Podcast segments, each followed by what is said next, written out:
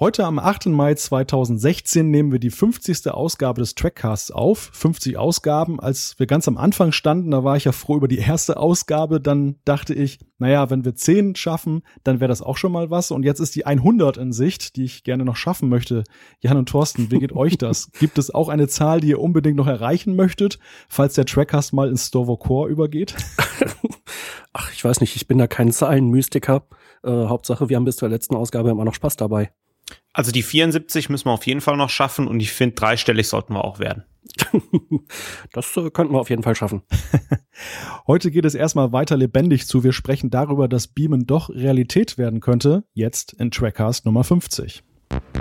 Hallo, hier ist Captain Riker und ihr hört den Trackcast. Energie, Energie, Energie. Trackcast, der Star Trek Podcast mit Jan-Patrick Schlame, Thorsten Kroke und Malte Kirchner. Energie sagt in dieser Ausgabe nicht nur Captain Riker, denn auch wir wollen heute mal Energie im Transporterraum geben. Beamen ist nämlich keine reine Star Trek-Erfindung mehr. Es ist auch in der realen Welt möglich, zumindest mit ganz kleinen Teilen. Wie genau das funktioniert, das erklärt uns heute Professor Dr. Alexander Zameit ähm, Juniorprofessor für Diamant-Kohlenstoff-basierte optische Systeme an der Universität Jena. Ich hoffe, ich habe das richtig ausgesprochen. Wunderbar, perfekt, genau. Alexander, herzlich willkommen. Du hast ja an der Universität mit deinen Kollegen intensiv an dem Thema geforscht. Wir sind sehr gespannt, was du uns berichten kannst. Ja, gerne doch. Mit dabei sind natürlich auch meine beiden Mitstreiter. Sie sind für den Trackcast das was Chief O'Brien für den Transporterraum ist. Herzlich willkommen, Jan-Patrick Schlame in Hannover. Hallo allerseits. Und Thorsten Kroke in Köln. Einen wunderschönen guten Abend und ich begrüße an dieser Stelle wie immer auch Malte Kirchner aus Wilhelmshaven, denn der ist für den Trackcast das, was die Meisterfeier für Pep Guardiola ist. du immer mit deinem Tagesgeschehen. Der Fußball ist so toll. naja, nicht, wenn man Eintracht Frankfurt-Fan ist, obwohl diesmal doch auch. Ja, wobei, die haben ja gegen Dortmund jetzt gewonnen. Ja, ne? also, ja, ja, äh, stimmt, das stimmt, das stimmt. Sie sind nicht abgestiegen. Das ist ja für uns Eintracht Frankfurt-Fans, das ist ja schon richtig was. Ja, äh, Glückwunsch auf jeden Fall äh, für die, für die Eintracht-Fans. Ich bin ja Borussia Mönchengladbach-Fan, aber ich hoffe, wir verlieren jetzt nicht ganz viele Hörer. also ich bin schon drauf und dran abzuspringen. ja, als äh, Hannoveraner geht sowieso in den Keller. uh.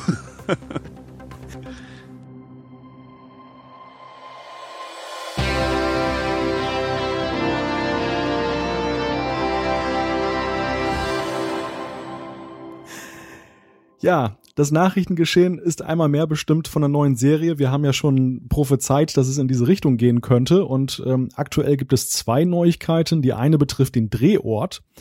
Und zwar soll die neue Star Trek-Serie, die Anfang 2017 startet, in Toronto in Kanada gedreht werden und nicht mehr in Los Angeles in Kalifornien, wo ja Star Trek immer gedreht wurde. Das ist die eine News. Und die andere ist, dass ähm, die neue Serie wöchentlich erscheinen soll. Also das ist ja eigentlich weniger eine Überraschung, aber schon überraschend damit äh, oder dahingehend, dass ja die neue Serie in einem Streaming-Portal CBS All Access in den USA veröffentlicht wird. Und man kennt es ja eigentlich gute Sitten bei Netflix, da wird eine neue Staffel als Ganzes veröffentlicht. Und das wäre auch meine erste Frage, ähm, Jan und Thorsten, wie findet ihr denn das, diesen Modus, dass das jetzt, dass da, dass man daran festhält, wöchentlich zu veröffentlichen und nicht äh, einfach sagt, komm, ganze Staffel? Also ich finde es sehr geil, dass äh, bei Netflix beispielsweise einfach ganze Staffeln auf einmal rauskommen. Aber ach, letzten Endes sollen sie machen, wie sie wollen. Also da hängt jetzt mein Herzblut nicht dran, ob es wöchentlich erscheint oder dann nach Ablauf der Staffel alles auf einmal. Herzlich willkommen im Jahr 1995. Die zweite Frage ähm, betrifft den Drehort Toronto, Kanada. Star Trek hat ja auch mal sehr davon gelebt, von diesem kalifornischen Flair, vielleicht auch so das politische und gesellschaftliche Klima, das dort vorherrscht. Auf jeden Fall haben wir da ja einige Außendrehorte, die legendär sind und die werden wir wohl so schnell nicht wiedersehen. Ähm, ist das von Bedeutung, dass das jetzt im kühlen Kanada gedreht wird oder sagt ihr, ist doch scheißegal, wo es herkommt? Also wenn es jetzt anfängt auszusehen wie Akte X und Stargate, dann ist es schon von Bedeutung. Weil ich meine, vor allem bei Stargate hat doch in den ersten drei Staffeln wirklich jeder Planet ausgesehen wie Kanada. Ja gut, bei TOS hat am äh, jedes Außenteam äh, jeder Planet ausgesehen wie die Wüste von Kalifornien. Ne? Eigentlich mehr diese wie diese wunderbare bemalte Pappmaché, die sie verwendet haben. Ja. Damals gab es ja kaum noch äh, kaum Außendrehs. Ja, ich sag mal, im Grunde genommen äh, spielt das, glaube ich, nicht die Rolle. Wenn, äh, wir hatten ja, glaube ich, auch im Feedback, dass jemand geschrieben hatte, für die Serien ist heutzutage mehr Budget da und von daher sehe ich jetzt nicht so das Riesenproblem, dass es vom Ort abhängt. Wenn Geld in die Hand genommen wird für eine tolle neue Serie, dann ist das sowieso, glaube ich, sekundär, wo gedreht wird. Na, aber ich gehe mal ganz stark davon aus, dass Geld der primäre Faktor ist, in Kanada zu drehen und eben nicht im vergleichsweise teuren äh, Los Angeles beziehungsweise Hollywood.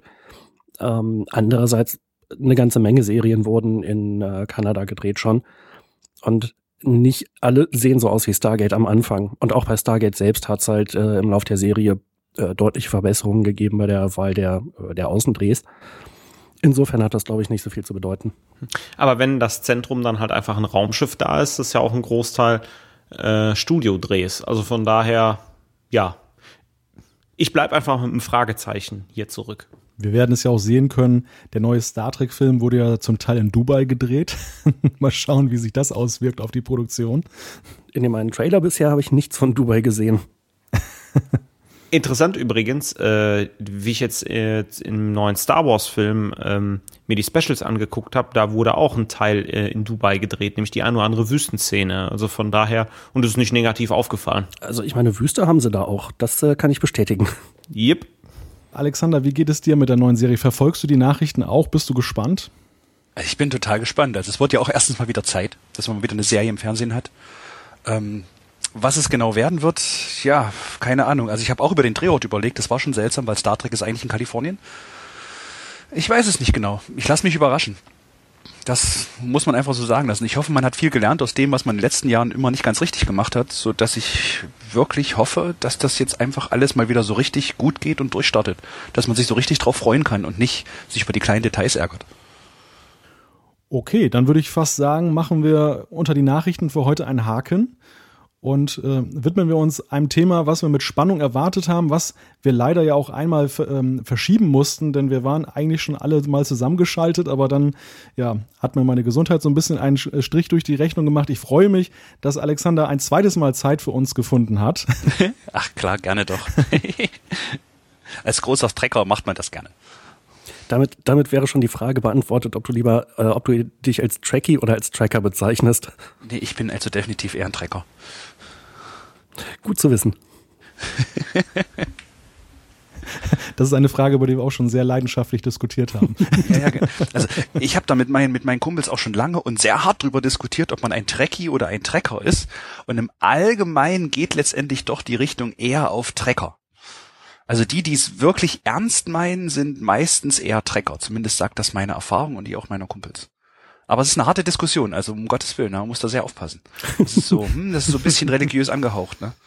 Ja, also ich, ich überlege gerade, ob ich gute Argumente für das eine oder andere finde, aber ich würde mich einfach nur eher intuitiv eher als Tracky denn als Tracker bezeichnen. Ja, ich glaube, das, das kommt einfach auf die Situation an. Ne? Tracky ist so süß und Tracker ist voll der harte Typ. Also je nachdem, ne, wo, wo, wo man und wie, wie man bei den Mädels äh, punkten will, ist man entweder der sanfte Tracky oder der knallharte Tracker. This is. genau, genau, genau so ist es. Ich meine, ein, ein, ein, Tracker ist natürlich aber auch, kann auch leicht mal mit einem landwirtschaftlichen Gerät verwechselt werden. und, und, wenn man in der Disco dann so die Anmache startet, hallo, ich bin ein Tracker, ja, aber vielleicht Was? kommt dann, und ich bin dein Anhänger. Oh, wie schlecht. Oh, ich bin oh. die Heuker. so, und das, schon sind wir im Bauer sucht Frau Cast. ja, ja, genau. Bauer sucht Frau Anekdoten. Sehr schön. Lass mich doch mal meine Anmoderation machen. Gute Idee. Bimbi ab, Scotty. Unter dieser Überschrift berichtete nämlich die Ostthüringer Zeitung Anfang März über Physiker der Universität Jena. Nichts Geringeres als die Teleportation haben sie erforscht und in die Praxis umgesetzt. Ja, und meine erste Frage ist, was genau habt ihr denn da gebeamt, Alexander? Genau, also leider haben wir keine Katzen gebeamt und auch keine Puppe von Captain Picard, sondern es war halt wirklich nur Information. Also wir können nur Eigenschaften von, Gegen von Gegenständen ähm, teleportieren oder halt Eigenschaften von auch Teilchen, aber eben nur diese Informationen, nur diese Eigenschaften und nicht die Teilchen selber. Das, das geht leider wirklich nicht. Da kann man zeigen, dass das gar nicht funktioniert. Dann stellt sich natürlich äh, für mich gleich die nächste Frage Und zwar, wie viele Teilchen oder wie viele Eigenschaften könnt ihr denn teleportieren? Und ähm, ja, wie lange dauert es, bis wir einen Menschen transportieren können? Genau, also das ist das ist genau der Punkt. Also es ist eigentlich eine sehr sehr interessante Geschichte. Ich kann mal ich kann mal so ein kleines bisschen ausholen.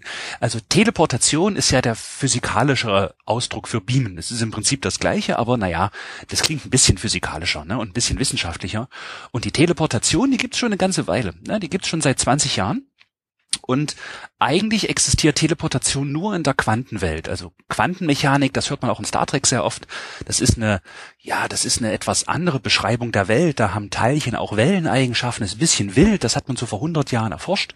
Und da konnte man zeigen, dass diese Eigenschaft, äh, diese Teilchen ganz komische Eigenschaften haben. Die sind auch nicht auf einen festen Ort beschränkt. Die sind also im Prinzip überall. Na? Also unsere Atome in unserem Körper sind nicht nur da, wo wir sind, sondern die erstrecken sich bis zum Mond und bis zum Mars und eigentlich auch bis in alle Nachbargalaxien. Und aus diesem Grund kann man ganz komische Eigenschaften damit verbinden. Also zum Beispiel kann man solche, solche, solche subatomaren Teilchen miteinander verschränken. Also was ganz Seltsames, was nur in dieser Quantenwelt existiert. Und damit kann man teleportieren. Das heißt, damit kann man Eigenschaften von Teilchen oder halt Informationen in Nullzeit, also instantan, von einem Ort zu einem beliebig entfernten anderen Ort teleportieren. Also das, eine Information ist hier auf der Erde und diese Information kann ich in, in Nullzeit bis in ein anderes Sonnensystem teleportieren. Zumindest rein formal. Und sowas konnte man auf der Erde auch schon zeigen. Das gab es schon. Ne? Also das, das passiert in der Quantenwelt. Aber wie gesagt, immer halt nur Eigenschaften und, und Informationen. Und wir haben zum ersten Mal es geschafft zu zeigen, dass das also nicht nur in der Quantenwelt existiert, sondern halt auch in der realen Welt, also in ganz normaler unserer klassischer Welt, unserer klassischen Welt. Das heißt, wir können zum Beispiel Informationen, der in einem Lichtstrahl kodiert ist, ähm, in ja in andere Informationen konvertieren. Wir können den teleportieren. Und ist, im Prinzip war das Experiment dahingehend gedacht, dass wir einfach zeigen konnten, okay, das, was man dachte, was nur in der Quantenwelt existiert, das geht halt auch bei uns in der klassischen Welt. Der einzige dumme Nachteil ist, wir können damit keine Distanzen überbrücken. Wir müssen am gleichen Ort bleiben. Das geht zwar alles instantan und in Echtzeit, also wir können Informationen teleportieren, also wir können Eigenschaften beschreiben und verändern, aber leider nur am gleichen Ort und nicht von A nach B. Das heißt, einen Menschen werden wir höchstwahrscheinlich nie wirklich teleportieren können. Nur die Eigenschaften über den Menschen. und dann wäre natürlich äh, auch die Frage, wenn man eine Eigenschaft überträgt, geht denn die Eigenschaft beim, Aus, äh, beim, beim Ursprungsteilchen verloren oder bleibt die vorhanden? Ähm, die wird, naja, das kommt auf die auf das Experiment drauf an. In der reellen Welt, in unserer klassischen Welt, da kann man sie kopieren. In der Quantenwelt kann man sie nicht kopieren. In der Quantenwelt geht sie verloren. Das ist also sehr interessant. In der Quantenwelt, da gibt es ein Theorem, das nennt sich das No-Cloning-Theorem. Ähm, das heißt, der Replikator würde dort gar nicht so richtig funktionieren. Also man kann Sachen nicht replizieren. Ja, man kann also Sachen auch nicht duplizieren. Und diese eine schöne Geschichte, Reikert durch zwei ist gleich, die gäbe es in der Quantenwelt gar nicht. Das wäre quantenmechanisch komplett verboten. Klassisch gesehen gäbe das allerdings. Da kann man Dinge wirklich kopieren, da kann man Dinge klonieren. Aber wie gesagt, da wir ja keine Menschen teleportieren können, sondern nur die Eigenschaften, hätte man am Ende zweimal die gleichen Eigenschaften. Hm, hätte man also immer noch nicht zwei Reikers. aber ein schönes Beispiel mit Riker. Aber äh, vielleicht ist, war das mit dem Menschen ziemlich viel. Du hast ja von den Eigenschaften gesprochen. Wenn man jetzt, also jetzt so für mich als den totalen Laien, würde man jetzt einen 3D-Drucker dahinstellen, der bei einem Gegenstand halt die Eigenschaft Farbe äh, braucht, also blau, gelb oder rot. Und wenn diese Eigenschaft halt teleportiert wird, also da kommt die Information blau rüber, würde das denn dann funktionieren? Würde dann der Drucker, aha, ich mache gerade äh, spezielle Teile und krieg gerade die Information blau teleportiert, würde der dann blau machen? Naja, das gibt ein gewisses Problem und zwar, da ich ja keine Distanzen überwinden kann, könnte ich praktisch die Information nur an einen anderen Drucker teleportieren, der an der gleichen Stelle steht. Und da wir ja wissen, dass, dass zwei Drucker eigentlich immer an verschiedenen Stellen stehen müssen, sonst wird es wirklich schwierig, ähm, ist der Drucker eben kein ganz so gutes Beispiel. Wie wir das halt damals gemacht haben im Experiment, wir haben Lichtstrahlen genommen. Wir haben halt die Information, der in einem Lichtstrahl kodiert war, auf eine andere Information auf einem anderen Lichtstrahl drauf kodiert, also teleportiert. Und Lichtstrahlen können natürlich am gleichen Ort sein. Ne? Das ist einfach nur Licht, das durchdringt sich ja. Bei einem Drucker ist es ein bisschen schwierig, weil den Drucker müsste ich an die gleiche Stelle stellen. Das ist das Problem bei dieser klassischen Teleportation. Und das geht halt nicht so richtig. Welchen konkreten Nutzen hat denn die Forschung, die ihr betrieben habt? Also es, ich habe dann im Artikel gelesen, es gibt ja einen sehr, einen, einen sehr äh, gegenwärtigen Bezug, wo man dann diese Forschung auch später mal einsetzen könnte. Ganz genau. Informationsübertragung, das ist das Wichtige. Also die Teleportation, das ist der Fachbegriff dafür, dass wir das ja, getan haben. Ne? Und war natürlich so, dass die Presse da gleich mit aufsprang und hat gedacht, oh wow, das ist ja ganz toll. Und ich bin auch noch ein Star Trek-Fan ne? und dann, dann kam das natürlich eins ins andere. Aber der Hintergrund ist eigentlich ein ganz harter, interessanter und wirklich innovativer.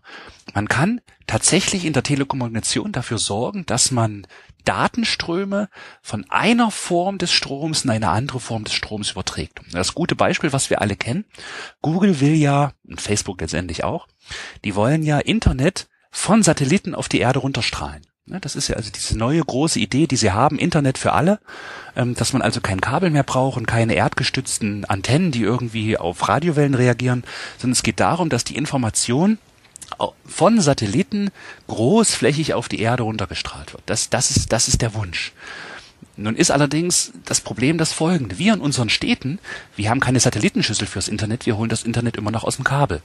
Das heißt, man muss diese Information transferieren und transformieren, nämlich einmal von dieser Funkinformation, die vom Satelliten runterkommt, muss das irgendwie in das Kabel rein. Na, und, und es gibt spezielle Art und Weisen, wie man halt Informationen übertragen kann. Also Funkwellen ist das eine oder Licht in dem Kabel, aber das halt, das hat andere Eigenschaften. Das eine ist gut im Freiraum und das andere ist gut im Kabel. Das ist nicht das gleiche. Und normalerweise hat man große Probleme, Informationen von dem einen Medium aufs andere zu übertragen. Da geht immer irgendwas verloren. Das passt nie ganz. Und was wir jetzt zeigen konnten mit dieser klassischen Teleportation ist, dass wir das jetzt eben doch können. Wir können Informationen von dem einen Medium ohne Verlust instantan in eine etwas andere Information in einem anderen Medium übertragen. Und das ist genau die Idee. Wir können verlustfreie Informationen transferieren und transformieren. Das, das ist eigentlich die Hauptidee. Und dann auch, wie du gesagt hast, halt zeitlich halt quasi ohne, ohne Verlust, ne? Ja. Ohne Verlust, ganz genau so ist es, ganz genau. Das geht instantan, man muss nicht warten und noch ein Käffchen, ein Käffchen trinken, sondern es ist wirklich an einer Stelle, zack, und dann ist es passiert. Und das ist ein großer Vorteil. Ganz besonders, wenn man halt, wie gesagt, das Internet über Satellit übertragen will, man muss an irgendeiner Knotenstelle nicht halt warten, bis da irgendeine Information dekodiert ist. Wäre das denn tatsächlich so ein bisschen, ähm, wenn man, äh, ich finde dieses Beispiel ja äh, mit dem Satellit total interessant. Wir haben ja auch heute überall unser DVB-T-Signal, Radiosignal und so weiter. Die, die, die, die Landschaft wird ja damit geflutet. Also könnte man dann sagen, dann wird auch irgendwann Internetinformationen halt damit geflutet, weil man halt diesen, die, die, diesen Kanal dann halt im Grunde genommen über, äh, überbrückt, das Medium sozusagen überbrückt. Ganz genau. Ganz genau. Das sehe ich ganz genauso. So wird es irgendwann kommen.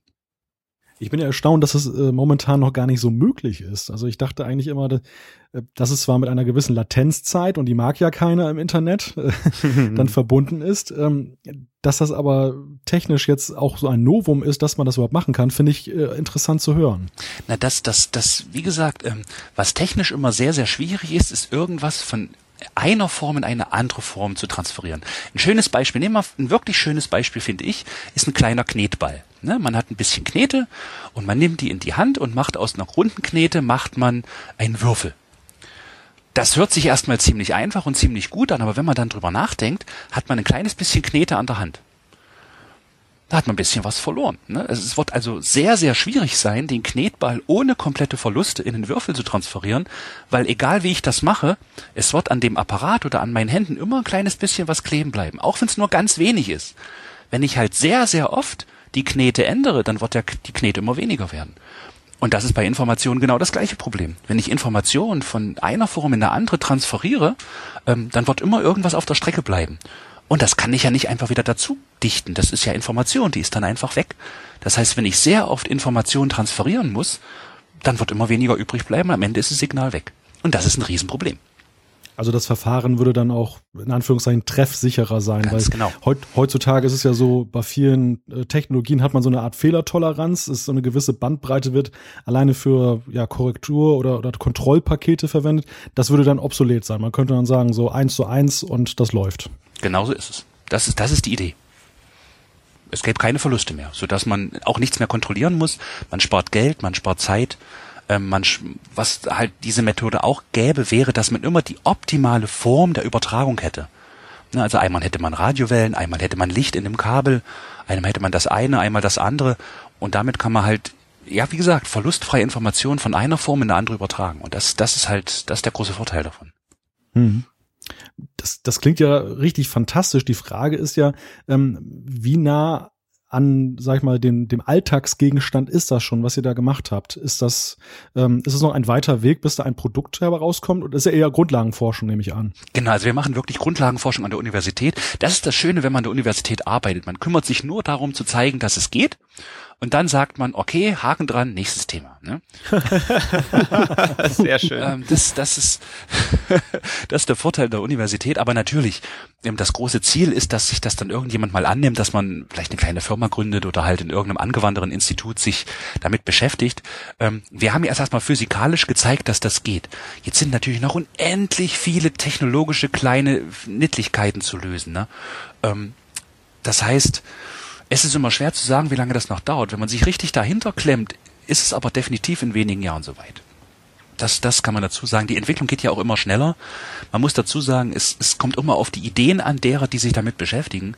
Wenn sich halt, wie es halt so ist, na, da kommt aus dem Nichts plötzlich irgendeiner oder irgendeine und, und hat eine fantastische Idee und dann sagen sie alle, oh ja, das ist ja super, ne? Dann, dann, oh, so geht das halt. Ähm, aber man kann sowas halt nicht ja voraussehen. Vielleicht kommt auch keiner und dann dauert es halt ein bisschen länger, bis man diese technischen Probleme gelöst hat. Also so ein paar Jahre, fünf bis zehn Jahre würde ich sagen, braucht das schon noch. Aber wenn sowas wie ein großer Konzern, sowas wie Google oder Facebook auf sowas aufmerksam würden, die werfen natürlich auch mit ganz anderem Geld da drauf ne, und, und einer ganz anderen Manpower. Ähm, ist halt die Frage, ob das für die interessant ist oder ob sie nicht intern schon eine viel bessere Idee haben die lassen sich ja auch nie in die Karten gucken. Das heißt, es kann ja durchaus sein, dass die diese Idee schon vor ein paar Jahren hatten. Das weiß man ja nicht. Die veröffentlichen das ja nicht. Die sagen das ja auch nicht. Das ist ja alles geheim. Ähm, sodass wir uns einfach überraschen lassen müssen. Wie, wie ist es denn dazu bei euch gekommen? Also wer hatte die Idee und, und warum sagt man, okay, lass uns jetzt mal beamen? das ist, das ist einer meiner Postdocs. Also man muss sich das so vorstellen, bei mir in der Arbeitsgruppe, wir haben ähm, uns so eine alte, so, so vom, ja, vom, vom Sperrmüll kann man fast sagen, so ein altes Sofa geholt. Ähm, so einen schönen alten Tisch davor, wo man halt immer drauf rumhängen und davor steht eine Tafel. Und auf der Tafel gibt's Brainstorming. Ne? Also man trinkt mal einen Kaffee und man trinkt mal rundrum. Ich habe also guten Rum bei mir im Büro, es muss auch mal sein. Das macht den Geist frei. Und dann sitzt man halt da und, und denkt halt nach, wie die Welt funktioniert. Also es gibt wirklich ganz komische einfache Fragen. Ähm, nur mal als Beispiel, neulich haben wir überlegt, warum ist Glas durchsichtig? Die meisten nehmen das hin, aber wenn man als Physiker drüber nachdenkt, ich will da gar nicht zu sehr ins Detail gehen, ist das eine echt komplexe Frage. Warum kann man durch Glas durchgucken? Weil Glas ist ein Festkörper, der müsste eigentlich massiv sein, so wie eine Wand, so wie ein Stück Brett oder wie ein Stück Metall. Ne? Das ist es halt nicht. Da haben wir echt drüber nachgedacht und da haben wir ein paar sehr schöne Forschungsarbeiten letztendlich rausgezogen. Also es ist immer denken, rumspielen, rumblubbern, ähm, brainstormen und, und dann fällt ab und zu immer eine Frage auf, wo man dann sagt, hm, das ist ja interessant. Eine der wichtigsten Fragen, also Data hat es ja mal so schön gesagt, eine der wichtigsten Fragen ist, ich weiß, oder eine der wichtigsten Aussagen der Wissenschaft ist, ich weiß es nicht. Ne? Und, und ähm, die zweitwichtigste ist, verdammt, das ist ja interessant. Und wenn das aufeinander trifft, ähm, dann muss man einfach dranbleiben. Und dann kommt das dann irgendwann zustande. Jetzt lass uns aber bitte nicht im Unklaren, was hat es denn mit dem Glas auf sich? Ich würde ja vermuten, es hat was mit der Atomstruktur zu tun, dass man sozusagen durchgucken kann. Ja, im Prinzip, das stimmt ganz genau. Und zwar ist es so, Normalerweise ist es, man hat ja einen Festkörper, der aus Atomen besteht. Und in dem Festkörper hat man nicht nur die Atome, sondern auch die Elektronen. Ne? Und die Elektronen sind da drin und Elektronen absorbieren das Licht.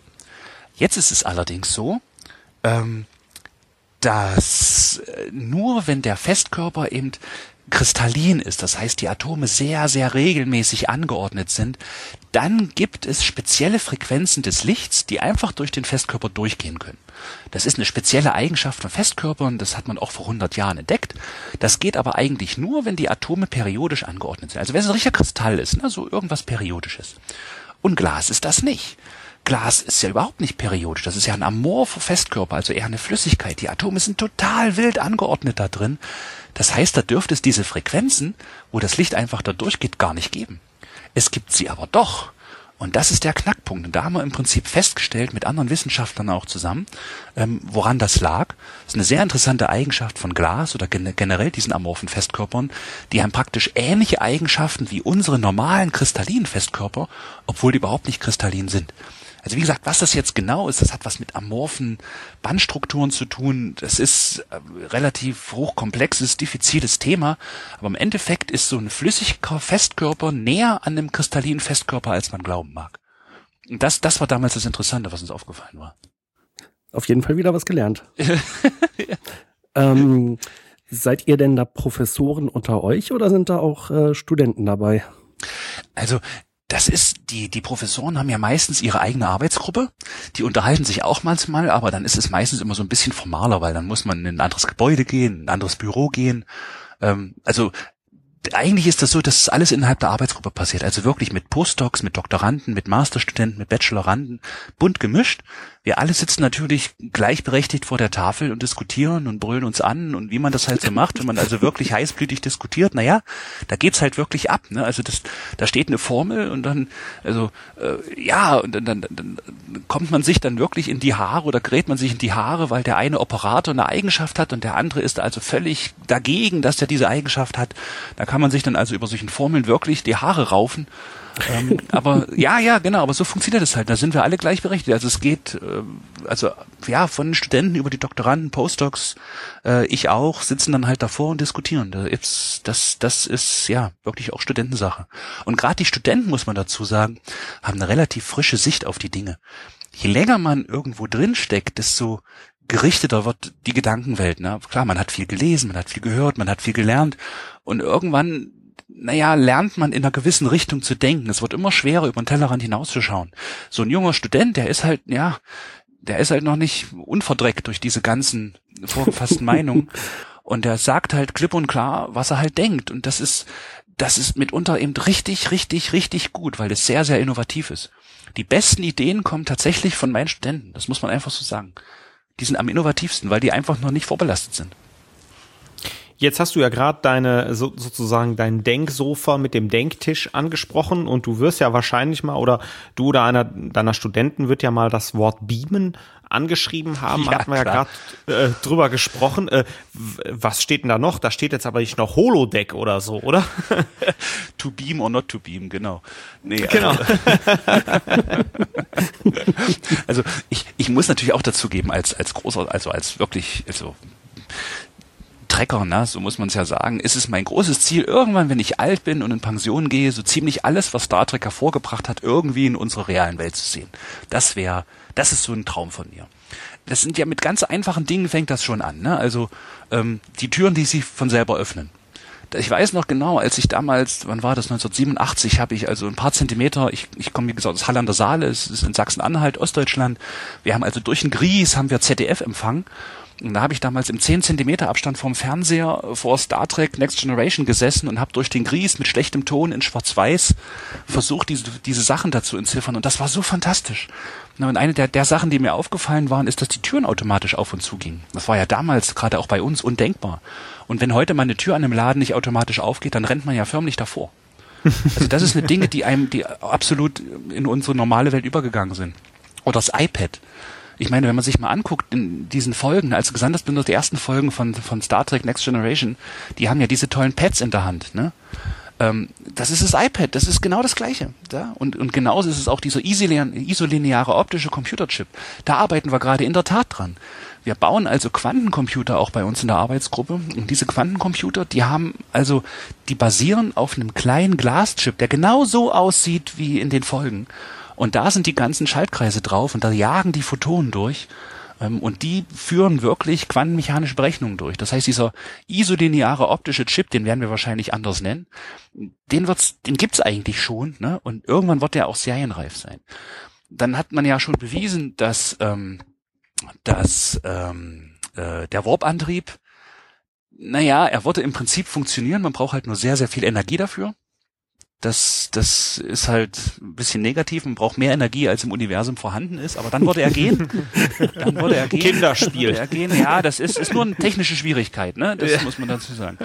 Ähm, und natürlich, das Beam gehört auch dazu, klar. Und das, so kamen wir natürlich irgendwann auch da drauf. Wir haben überlegt mit dem Beamen, haben natürlich auch ein bisschen Spaß, Brainstorming gemacht. Wie könnte man es denn machen? Das Kraftfeld übrigens steht auch noch auf unserer Liste. Das ist für mich auch eine der größten Sachen. Das Kraftfeld finde ich toll Also man kann es ja offensichtlich anfassen, ohne sich weh zu tun und kommt da nicht durch. Also es ist irgendwas Massives, das ist also eine ganz fantastische Sache. Aber Beam, wie gesagt, stand auch auf der Liste drauf.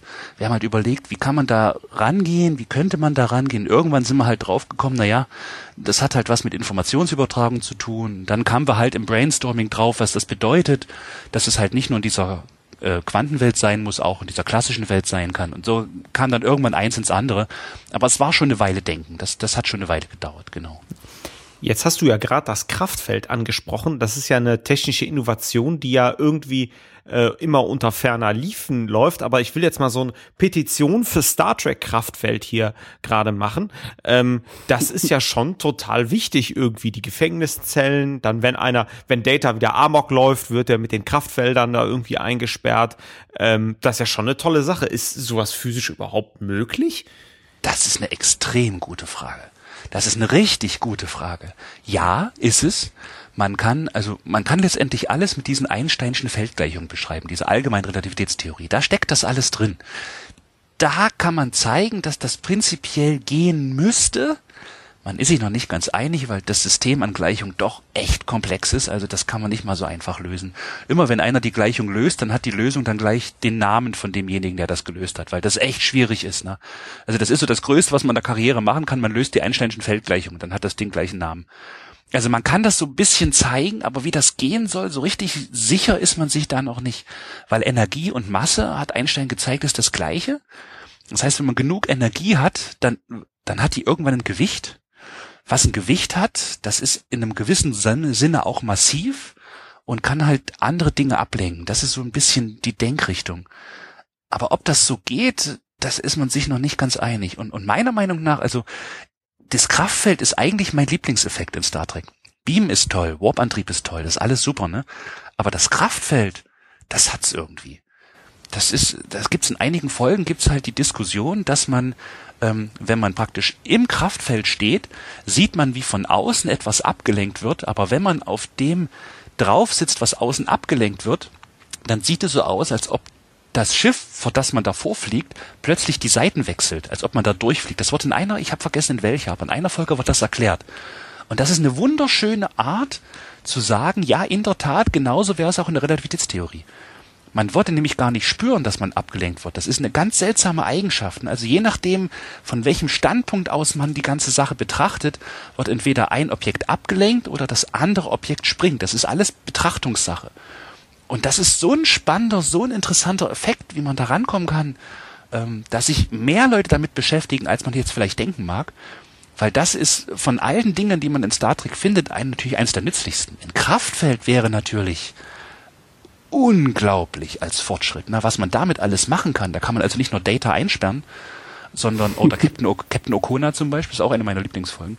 Ähm, da kann man halt, da kann man natürlich, ähm, das ist natürlich auch zur Sicherheit gedacht. Ne? Man könnte also Atomkraftwerke in so ein, in so ein oder irgendwann Fusionskraftwerke in so ein ähm, Kraftfeld einsperren.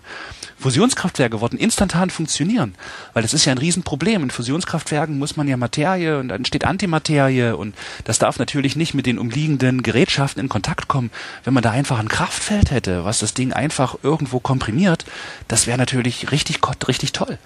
Ne? Oder man könnte irgendwie um ein Auto in Kraftfeld legen und dann würde man bei Unfällen natürlich einfach auch nichts mehr, nichts mehr merken, nichts mehr spüren. Das wäre also auch ein Sicherheitsaspekt. Kraftfelder wären fantastisch. Ähm, da sind wirklich viele Leute dran, wir auch, aber ähm, da haben wir überhaupt keine Ahnung, wie man das machen könnte. Das macht so spannend. Das macht spannend. Der Deflektor der Enterprise ist doch im Wesentlichen eigentlich auch ein Kraftfeld, ne? Das heißt für Raumfahrt. Der ist ein Kraftfeld, genau. Für Raumfahrt wäre es ja auch eine, ja fast schon Notwendigkeit, wenn man jetzt nicht nur zum Mond reisen will oder vielleicht zum Mars, was heute ungefähr realistisch wäre. Na, jeder, der den Film Gravity gesehen hat, der hätte sich gewünscht, dass die auch so ein Kraftfeld gehabt hätten. Also das Na, dann wäre der Film ja gleich vorbei gewesen. Ja, wäre der Film, aber er hätte, er hätte etwas, ja genau, aber er, George Clooney hätte es überstanden. Das war ja wichtig. Genau. ich habe Gravity leider nicht gesehen. Ich hoffe, ich habe nicht gespoilert, ne? Oh, tut mir. Oh, oh, oh. ja, ähm, ja, ja, dann sage ich lieber nichts dazu. Das ist ein sehr guter Film. Ach, das, das ist nicht schlimm, das schneiden wir raus.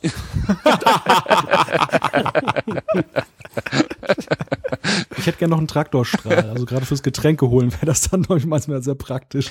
Oh, Traktorstrahl, da arbeiten wir in der Tat auch dran, das gibt's aber schon. Also ein Traktorstrahl, der funktioniert auch ein bisschen anders, als man es in Star Trek sehen würde. Aber es ist so, es ist im Prinzip, ähm, wenn man einen Lichtstrahl nimmt und man den fokussiert, Ne, da gibt's also einen Fokus, also klar wie bei einem Laserstrahl, da kann man so einen kleinen Fokus machen, wie mit, der, mit einer Linse unter Sonne. Ne? Dann, wenn man da hinten in den Brennpunkt reingeht, das ist der Fokus, da fängt das Licht an, äh, da fängt das Papier an mit Brennen. Das kann man mit allem Licht machen, auch mit Laserstrahlen. Und in diesem Fokus wirken ganz besondere Kräfte. Kleine Teilchen werden in die Mitte dieses Fokus reingezogen. Das kann man zeigen, das ist ein lange bekannter Effekt. Und mit diesem Traktorstrahl kann man also kleine Teilchen ziehen, drücken, drehen, ähm, das gibt's alles schon. Da kann man also richtig tolle Sachen machen. Das darf nicht zu groß sein, aber wenn das Licht stark genug ist, kann man damit im Prinzip alles ziehen, was man sich vorstellen kann. Also wenn man eine stark genug Lichtquelle hätte, dann könnte man mit diesem Fokus ohne Probleme ein ganzes Auto ziehen. Allerdings gibt es solche Lichtquellen noch nicht und es wird auch noch sehr, sehr lange dauern, bis wir solche Lichtquellen haben.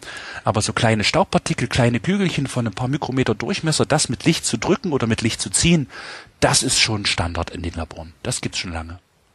Ich habe gerade Star Trek Voyager vor Augen, wo Cass dann bei Tuvok dann das Blut zum Brodeln bringt, durch die Kraft der Gedanken.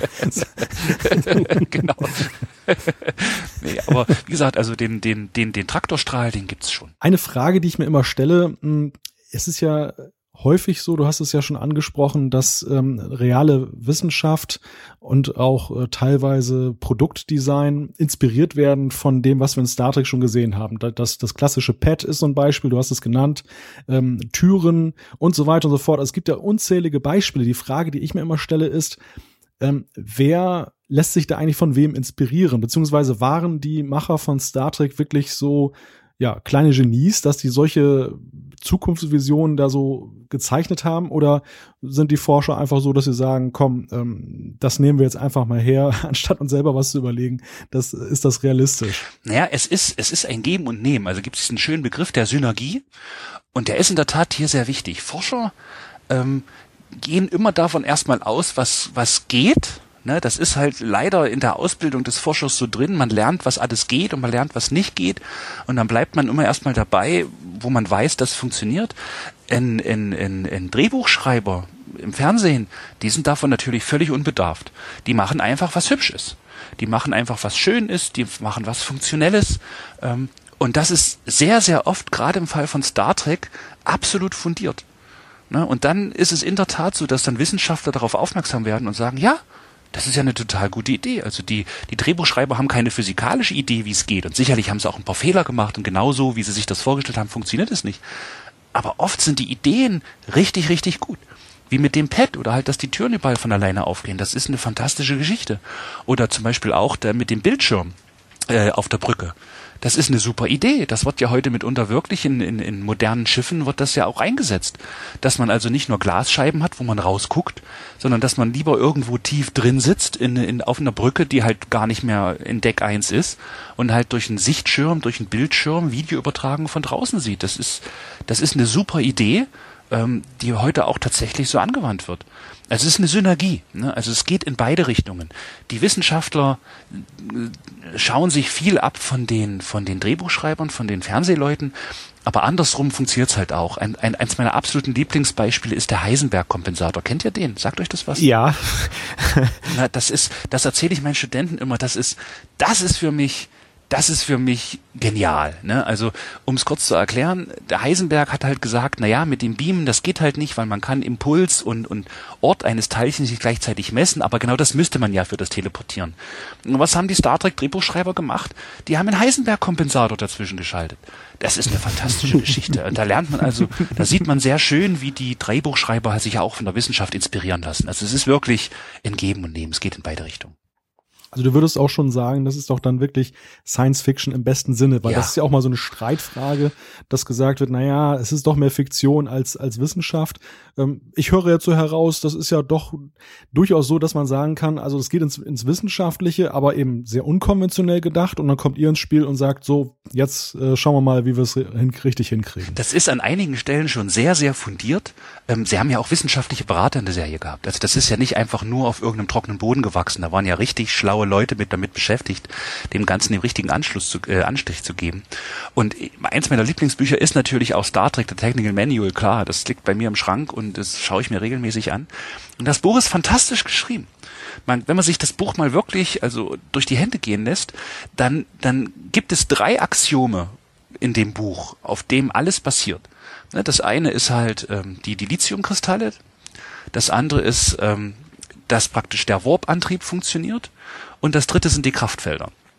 Diese drei Sachen, wenn man die einfach abschluckt, dann ist das ganze Buch selbsterklärend. Auf den drei Säulen ist das ganze Buch aufgebaut. Also das kann man sich mal durchlesen und anschauen nur diese drei Sachen, die es halt leider noch nicht gibt, na, das sind die Axiomen. Aber ansonsten ist das Buch fantastisch aufgebaut. Und an sowas sieht man, das ist Star Trek, ne?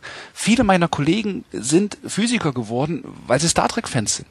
Star Trek ist Wissenschaft. Star Trek macht Wissenschaft. Star Trek hat viele Leute zur Wissenschaft gebracht. Das ist wirklich fundiert. Das ist, das hat Hand und Fuß. Auch wenn nicht alles heute möglich ist, ist es wahnsinnig inspirierend.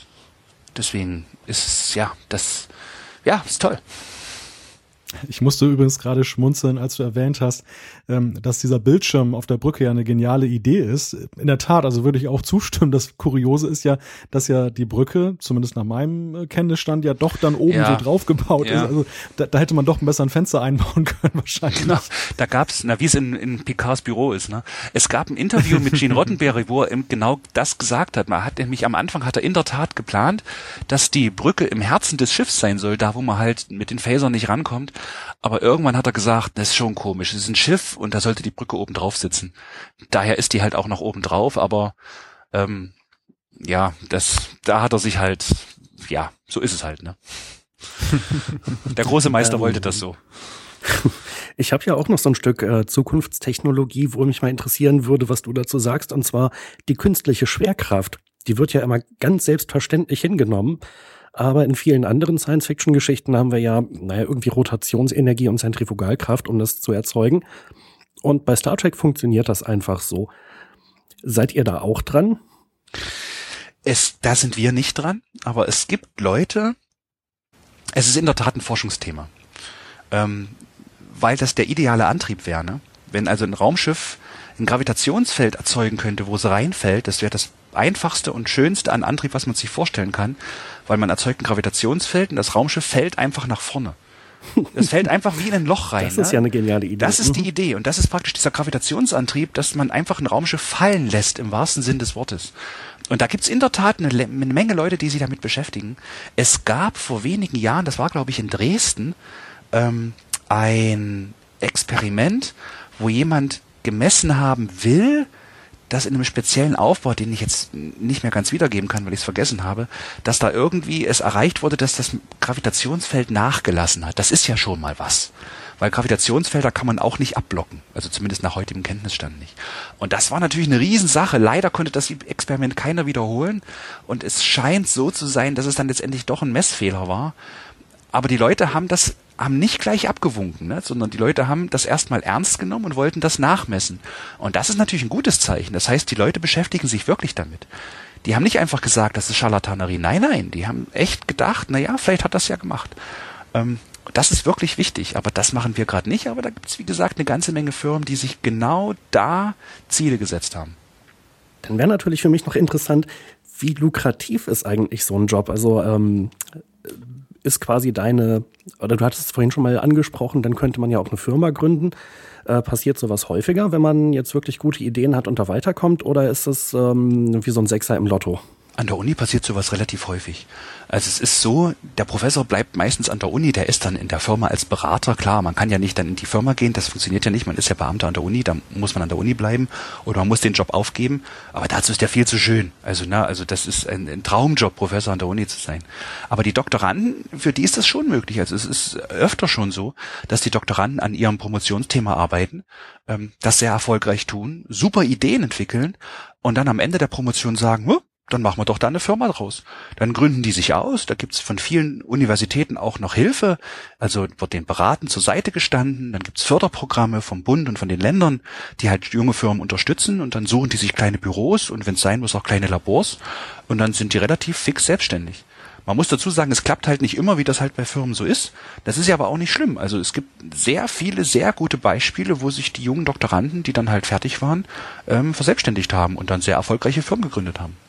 Ja, ich meine, letzten Endes, Microsoft ist ja auch irgendwie aus so einer Garagenwerkstatt entstanden. Die größten Firmen sind so entstanden. Eigentlich sind sie, es sind eigentlich so gut wie alle Firmen aus Garagenwerkstätten entstanden. Alles, die irgendwas machen, bis auf diese Geldfirmen, die vielleicht nicht. Aber alle Firmen, die irgendwas produzieren, haben in irgendeinem kleinen Hinterhof, in irgendeinem Zimmer haben die angefangen. Das ist durch die Bank. Also gibt es eigentlich so gut wie keine Ausnahme. Auch Zeiss, ne? Bei uns in Jena ist natürlich Zeiss ganz groß. Ich meine, am Anfang hat Zeiss das bei sich zu Hause zusammengeschraubt, die Mikroskope. Schott hat bei sich zu Hause irgendwie die Gläser da geschliffen und Ape hat in seinem Büro gesessen, da was ausgerechnet. Ähm, das ist auch so. Der BASF, wenn man sich überlegt, das hat auch klein angefangen. Microsoft, klar, IBM. Na?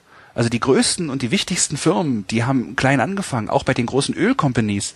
Da hat irgendein armer Schlucker hat irgendwo ein Loch in die Erde gebohrt und da kam Öl rausgeflossen, da hat er sich gefreut und dann ist da eine große Firma draus entstanden. Also so funktioniert es eigentlich immer. Ja, das stimmt. Ich überlege gerade, ob mir wirklich gute Gegenbeispiele einfallen, wobei ich jetzt natürlich auch kein Wirtschaftsexperte bin, aber spontan eigentlich auch nicht. Wobei ich schätze, dass es heute eigentlich mehr Bereitschaft auch für so, so Risikokapitalgeschichten gibt. Ne? Wenn äh, Bastler sagen, sie haben eine gute Idee. Dann finden sie meistens auch eine Firma, genau, dann finden sie meistens eine Firma, die das auch unterstützt. Ich hatte gerade noch gelesen, wie war denn das? Äh, irgendein deutsches Unternehmen, die hatten irgendwie so ein Startup vor der Tür stehen, die meinten, man könnte doch im Internet mal telefonieren und die meinten, ah nee, schlechte Idee, machen wir nicht. äh, da ist dann Cisco draus geworden ja, ja, na das, ja, naja, da merkt man, ja, ja, da, also an sowas merkt man sehr wohl den Innovationsgehalt äh, von Firmen. Also zum Beispiel Facebook ähm, oder Google, da sind die Köpfe auch noch sehr jung. Die sind prinzipiell immer erstmal dafür, um dann irgendwann festzustellen, dass es dann doch eine dumme Idee war. Aber äh, ursprünglich war es halt genau andersrum. Da musste man die Leute davon überzeugen, dass es eine gute Idee war. Heute funktioniert es eher wirklich so, dass man mit einer verrückten Idee ankommt und da wird einem erstmal eine Chance gegeben und dann wird überlegt, ob es vielleicht doch eine schlechte Idee ist. Also das ist aber, es ist sehr schön und sehr innovativ. Ne? Da hat man also viel bessere Chancen. Wobei, da würde mich ja jetzt interessieren, ich lese häufiger mal, dass wir in Deutschland eigentlich angeblich eine recht schlechte Situation dafür haben und dass also das beispielsweise das Silicon Valley in den USA äh, die perfekte Umgebung dafür ist. Würdest du das auch so sehen? Ja, das ist, das hängt ein bisschen mit der Mentalität zusammen. In Deutschland ist es so, wenn man eine Firma gründet, ähm, dann sieht es immer sehr, sehr schlecht aus, wenn man die Firma von Baum fährt. Also wenn man einmal eine Firma in den Ruin getrieben hat, dann, dann ist das ein Makel, den man nicht wieder los wird. In den USA ist das völlig anders. Ich kenne da einige Leute, die haben zig Firmen gegründet und haben zwei Drittel, drei Viertel davon vor einen Baum gefahren. Und das ist in den USA aber eben kein Problem, weil in den USA geht man davon aus, wenn einer eine Firma in Ruin getrieben hat, dann weiß der jetzt, was er falsch gemacht hat. Dann wird er also das nächste Mal eben das nicht mehr machen. Ne? Das ist also Erfahrung. Und das ist in den USA eben was völlig anderes. Da ist es eben kein Problem. Das sieht man auch bei diesen großen Firmen. Da hat irgendein Chef von der Firma diese Firma in Ruin getrieben. Der kriegt trotzdem woanders einen Chefposten, weil man einfach weiß, dem ist jetzt klar, was er falsch gemacht hat. In Deutschland ist das anders. Wenn man da einmal eine Firma, wie gesagt, in Ruin getrieben hat, durch was auch immer, dann ist das ein Makel. Und das, das hängt in der Mentalität drin. Und da muss man sagen, da ist die USA wirklich innovativer. Da ist das bisschen freier, ähm, schnelllebiger, dafür allerdings auch gefährlicher. Ne? Man ist ähm, mit einer schnellen Idee mal sehr schnell oben und wenn es dann nicht mehr gut funktioniert, dann ist man auch mal ganz schnell wieder unten. Das ist in Deutschland alles ein bisschen abgepuffert und naja, nach oben ist ein bisschen schwieriger, aber nach unten ist halt auch schwieriger und letzteres ist natürlich auch gut. Du hast ja gerade ähm, die drei Dogmen äh, angesprochen aus dem Star Trek Tra äh, Technical Manual, die Dilithium-Kristalle, äh, den Warp-Antrieb und äh, das dritte, ich bin jetzt immer noch so fasziniert, das Kraftfeld, genau. Äh, äh, danke. Ähm, wenn du dir jetzt eins dieser drei Dinger wünschen würdest, also ich will jetzt nicht das Kraftfeld provozieren, aber was, was würde das dann sein? Es ist das Kraftfeld. Es ist in der Tat. Weil, nein, ich kann es, ich kann es, ich kann es sehr schön begründen. Und zwar ist es so, ähm, die Lithiumkristalle, die sorgen für Energie. Dass wir irgendwann sehr starke Energiequellen haben, ähm, das, steht, das liegt auf der Hand. Und man muss auch mal dazu sagen, die Sonne, die schickt keine Rechnung. Ne? Und das ist ein echt tolles Kraftwerk. Da kann man sich also mit ein paar cleveren Ideen die Energie von der Sonne holen. Da braucht man keine Dilithiumkristalle. Ähm, den Warp-Antrieb, ja, wäre schon toll, ne, wenn man eine Sekunde beim Pluto wäre und da die Fahne in den Boden stecken könnte. Aber ähm, das muss auch nicht sein. Da gibt es vielleicht irgendwann diesen Antigraph-Antrieb, der allerdings auch wieder auf einem Kraftfeld funktioniert oder basiert. Das Kraftfeld, das ist es, ein Kraftfeld, also zum Beispiel dieses strukturelle Integritätsfeld. Ne? Wir haben das mal nachgerechnet in einer Übungsaufgabe zu Hause äh, für die Studenten. Die Enterprise, wie groß die halt ist, kann man schön ausrechnen. Die hängt ja durch. Die würde ja, die würde ja komplett zerbrechen. Die würde ja im Standardorbit, also so Aha, ich, okay. 30.000 Kilometer, würde die durchbrechen, die würde durchbiegen. Weil die halt so hoch ist und so lang ist, dass die halt komplett zerbrechen würde. Ganz besonders, wenn sie Gas gibt, dann würde das, der hintere Teil sich in den vorderen einfach reinschieben. Ne, da ist, da ist viel zu viel Okay. Trägheit drin. Also das, das würde gar nicht gehen.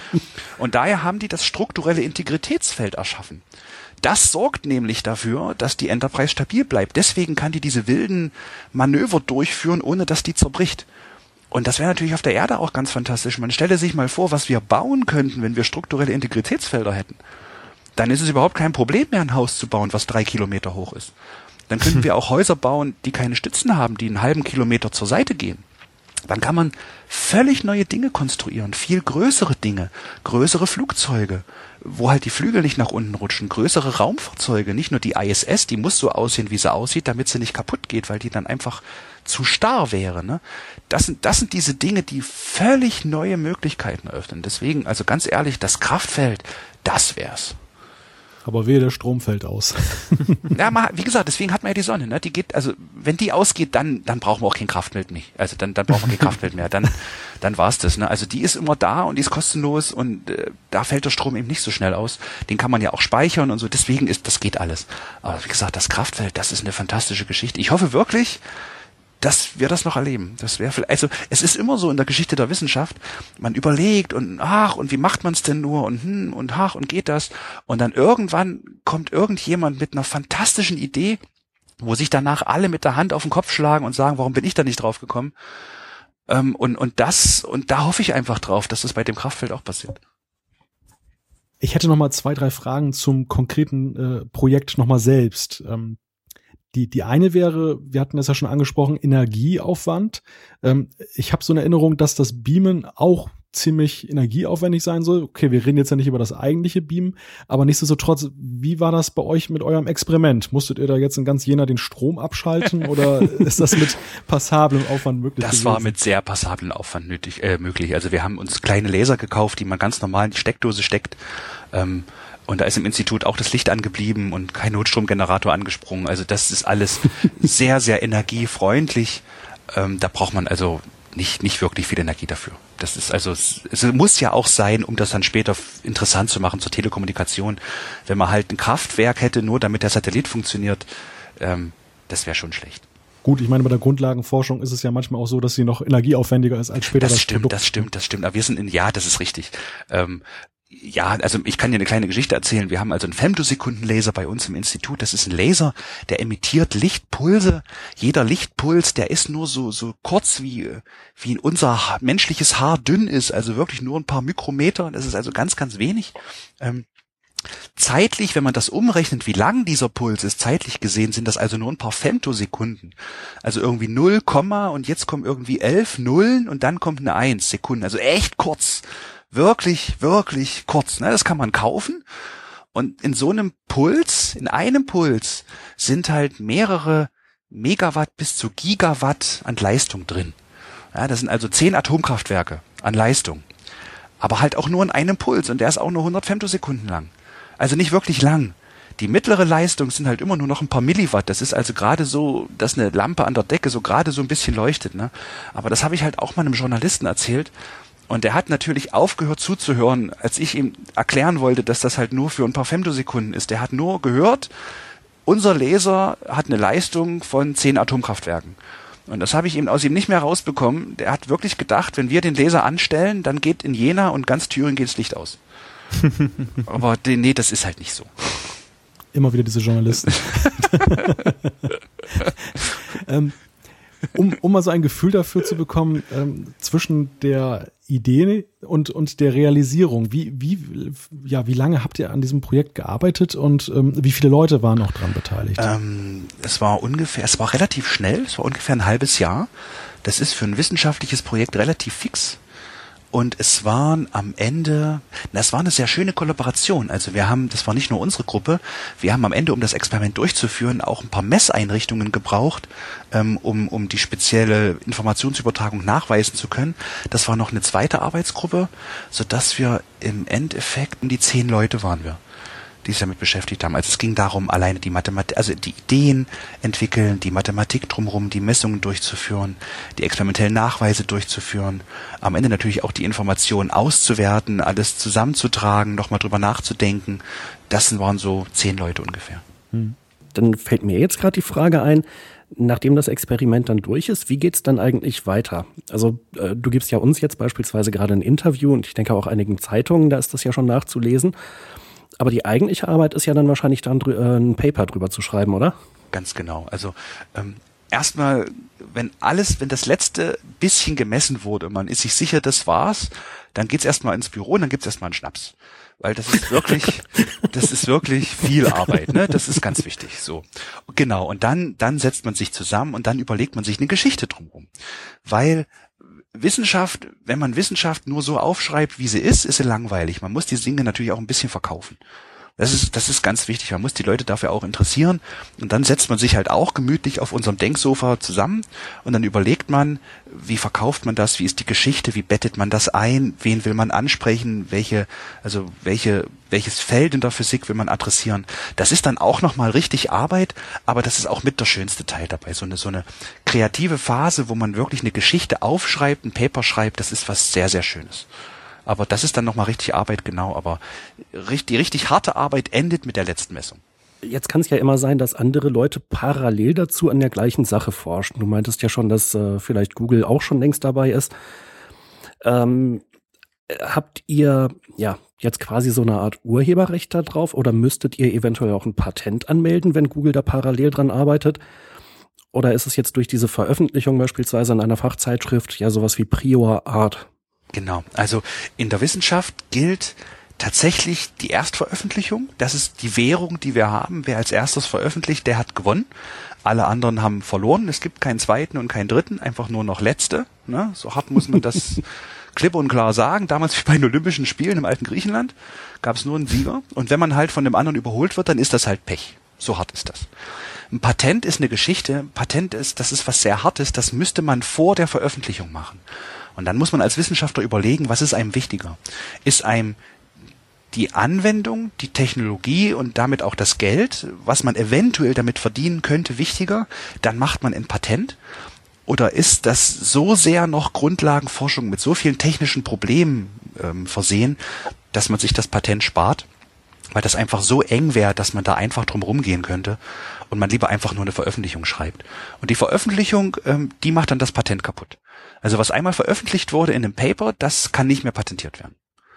Und das ist auch hübsch. Und wie gesagt, in dieser äh, bei dem äh, klassischen Teleportieren, das, was wir gezeigt haben, ist die physikalische Möglichkeit, das in eine echte Technologie zu verwandeln. Das, das verbraucht noch richtig Gehirnschmalz.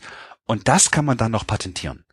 Aber der reine Effekt an sich, ähm, das, das kann man nicht patentieren. Das Patent wäre zu flach, zu breit äh, da wollte, das, das wollte man vor keinem Patentgericht durchbekommen. Mhm. Aber ähm, selbst wenn es ginge, hättet ihr das jetzt im Prinzip verhindert, dadurch, dass ihr es veröffentlicht habt. Genauso ist es. Also, also dass irgendjemand anders äh, das noch patentiert. Genauso. Das ist jetzt weg. Das geht jetzt nicht mehr. Es sei denn, es gibt irgendein Patent von Google, was wir nicht kennen. Das ist also, die müssten zwar veröffentlicht werden, aber manchmal haben die auch ganz komische Namen. Ähm, aber wir haben gesucht, wir haben nichts gefunden und so dass auf, also da müsste man das Patent jetzt schon sehr, sehr geschickt schreiben. Man muss natürlich dazu sagen, wir sind keine Patentanwälte und es gibt ja sehr, sehr gute Patentanwälte, die dann ganz genau wissen, was man in ein Patent reinschreiben muss, damit noch irgendwas geschützt ist, was irgendwie in der Veröffentlichung nicht abgedeckt ist. Also das ist ja wirklich eine eigene Wissenschaft. Aber der reine Effekt an sich, den kann man nicht mehr patentieren.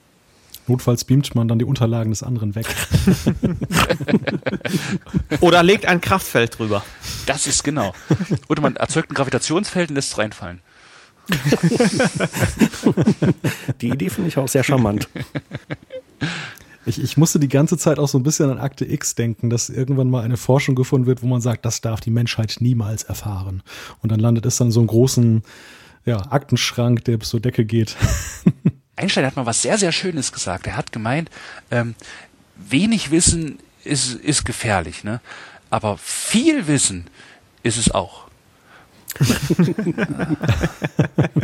Aber das, das sind ja in der Tat so Debatten, die ja geführt werden. Also ich, ich denke das jetzt gar nicht mal so in, dem, in dem physikalischen Bereich, aber korrigiere mich, wenn ich da äh, völlig falsch liege. Ähm, es geht ja vor allem so in die, die Gesundheits- und Menschenforschung, aber vor allem so die, die Forschung mit Krankheitserregern, dass man ja doch dann auch äh, durchaus ethisch diskutiert, wie weit darf das eigentlich gehen? Darf man jetzt so das Supervirus, was eines Tages mutiert, mutieren könnte, dann schon mal künstlich züchten? Da sagen die Forscher, muss man, damit man es letzten Endes dann bekämpfen kann. Die anderen sagen, nee, nee, ähm, wenn das schief geht, dann, äh, dann ist das die selbsterfüllende Prophezeiung Prophezeiung. Wie, wie ist deine Position dazu? Das ist eine wirklich sehr, sehr gute Frage. Kann ich auch mit dem Zitat antworten? Also das ist der Anfang des Denkens, was wir uns halt auch überlegt haben. Sun Tzu hat mal gesagt, kenne den Feind und kenne dich selbst und tausend Siege werden dein sein. Wenn man sich nur selbst kennt, dann reicht das nicht. Ähm, man muss die Dinge, die man bekämpft, auch sehr gut kennen. Das ist leider so. Dinge, die man nicht untersuchen kann, ähm, gegen die kann man auch nichts ausrichten. Das ist, das ist leider, das ist so, ne? Das ist ein Fakt. Da kann man nicht drüber diskutieren. Aber jetzt sehe ich natürlich die andere Seite. Muss man den, den schlimmsten Virus, den man nicht aufhalten kann, muss man den züchten, um ihn dann zu studieren und bekämpfen zu können? Kommt die Natur überhaupt auf sowas? Weiß ich nicht. Das ist, das ist, ist eine sehr schwere Frage. Also das ist, oh, da, da gebe ich zu, habe ich keine echte Meinung, weil ähm, ich Gott sei Dank in diese Situation nicht komme. Das ist übrigens einer der Gründe, warum ich auch keine Biochemie studiert habe, weil genau solche Fragen mich auch beschäftigt haben. Ähm, macht man, ja, äh, auf dem wissenschaftlichen Standpunkt ist es nötig, alles zu realisieren, was möglich wäre, um zu wissen, wie man dagegen vorgehen kann. Von einem ethischen oder auch einem sicherheitspolitischen Standpunkt ist es natürlich nicht sonderlich wünschenswert, etwas zu bauen, gegen das man noch gar keine Möglichkeit hat vorzugehen. Das, das, das klingt natürlich wahnsinnig, ne? Also das ist eine außergewöhnlich schwere, sehr, sehr gute Frage, an der wir noch lange knabbern müssen. Aber ähm, gibt es dieses eine schöne Bild, das will ich auch noch dazu sagen, diese Maus mit dem Ohr auf dem Rücken, ne? Kennt ihr vielleicht. Das ist ähm, ist natürlich eklig, absolut. Ne? Und ist das ethisch, die arme Maus? Und die arme Maus wird natürlich nur im Labor gezüchtet, um ihr dann in, in ein Ohr auf den Rücken zu pflanzen und dann wird sie aufgeschnitten und untersucht. Klar. Wenn ich aber irgendwann mal nur noch ein Ohr haben sollte, aus irgendwelchen Gründen, und dann kann man mir so ein Ohr anpflanzen oder wachsen lassen, dann hat's doch was gebracht. Der Maus zwar nicht, aber vielleicht uns allen. Also es gibt immer zwei Seiten der Medaille und zu entscheiden, welche die hellere ist, das hängt, glaube ich, in den meisten Fällen vom speziellen Fall ab. Das ist sehr, sehr schwer zu sagen. Star Trek hat da, Star Trek hat da eine eigene Sicht auf die Dinge. Ne? Also da, die sind sich auch nicht ganz einig, die, die Autoren. Es gibt eben Folgen, ähm, wie hieß es denn gleich in der zweiten Staffel hier mit den, hier, ähm, wie die, wie die, die Kinder dafür sorgen, dass alle anderen älter werden. Ich habe vergessen, wie das heißt, als Polaski dann auch so alt wird und nur Data nicht alt wird. Ja, die, ich habe vergessen, die wie die Folge Greise, heißt. Oder? Die jungen Greise, ganz genau, die jungen Greise. Da geht es eher in die Richtung, dass das, dass das nicht so gut ist. Man experimentiert mit Dingen, die am Ende nur schlecht sind. Aber andererseits ähm, gibt's bei Star Trek auch sehr, sehr viel, ich meine, gegen so gut wie alles kann man behandeln. Und natürlich kann man Dinge nur behandeln, wenn man sie kennt.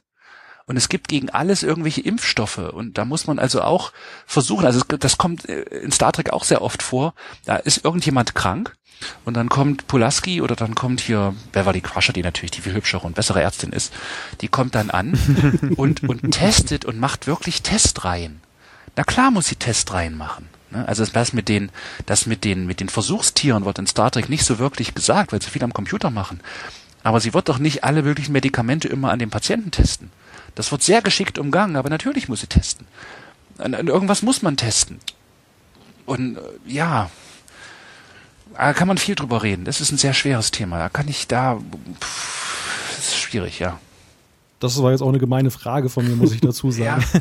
Wo, wobei der, der Hinweis, den du gerade gegeben hast, ist schon sehr interessant, weil mir gerade noch ein weiterer Aspekt eingefallen ist. Und das ist ja, ähm, ich habe ja im ersten Beispiel jetzt die bewusst herbeigeführte Gefahr genannt. Also das Supervirus, das dann äh, gezielt äh, gezüchtet, mutiert wird, damit man es erforschen kann. Es gibt ja andererseits, und das hat ja auch Star Trek immer wieder thematisiert, ähm, die Forschung, die plötzlich ein unerwartetes Resultat zum Ergebnis hat.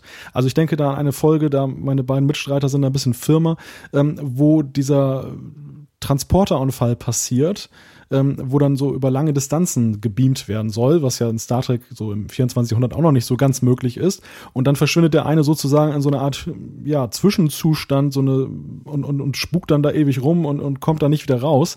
Was ja auch so ein bisschen so eine Geschichte ist, das war halt nicht beabsichtigt, das war so ein ja, Forschungsschaden. Und diese Diskussion, um das noch eben noch kurz zu Ende zu führen, gibt es ja auch äh, in der Gegenwart. Ich denke da an diese, diesen ähm, äh, Versuchs, diesen Versuchsring da in der Schweiz da, wo man dann ja irgendwie so Teilchen aufeinander schleudert. Da kam mir auch gleich so die Angst auf, oh, da könnte ein schwarzes das Loch entstehen. CERN, ja, ja. Genau. genau. Und dann sind wir alle weg. Ähm, bislang können wir ja sagen, sind wir alle noch da. Gott sei Dank. Aber wir sterben mit dem Lächeln. Ich würde mich freuen, wenn wir zumindest diese Folge dann noch veröffentlichen könnten, bevor wir reingesaugt werden. Und ich habe am Anfang so getönt, oh, 100 Folgen. ja, aber wirklich, also ich denke auch, also da, da gibt Star Trek einfach auch viel her, auch mit der Frage, ähm, wie man sich damit auseinandersetzt. Genau so ist es. Das wäre jetzt ein schönes Schlusswort erstmal, oder? mit, mit so einem philosophischen Aspekt. Ja, genau, das ist sehr schön. Was zum Nachdenken für unsere Hörer. Sollen wir eigentlich eine schöne Pause da reinschneiden so? Hm. Eine Denkpause. Ein, etwas Geigenmusik unter so eine, so eine Denkmusik wie bei Jeopardy, oder? Genau. genau, Quantenphysik 100, bitte.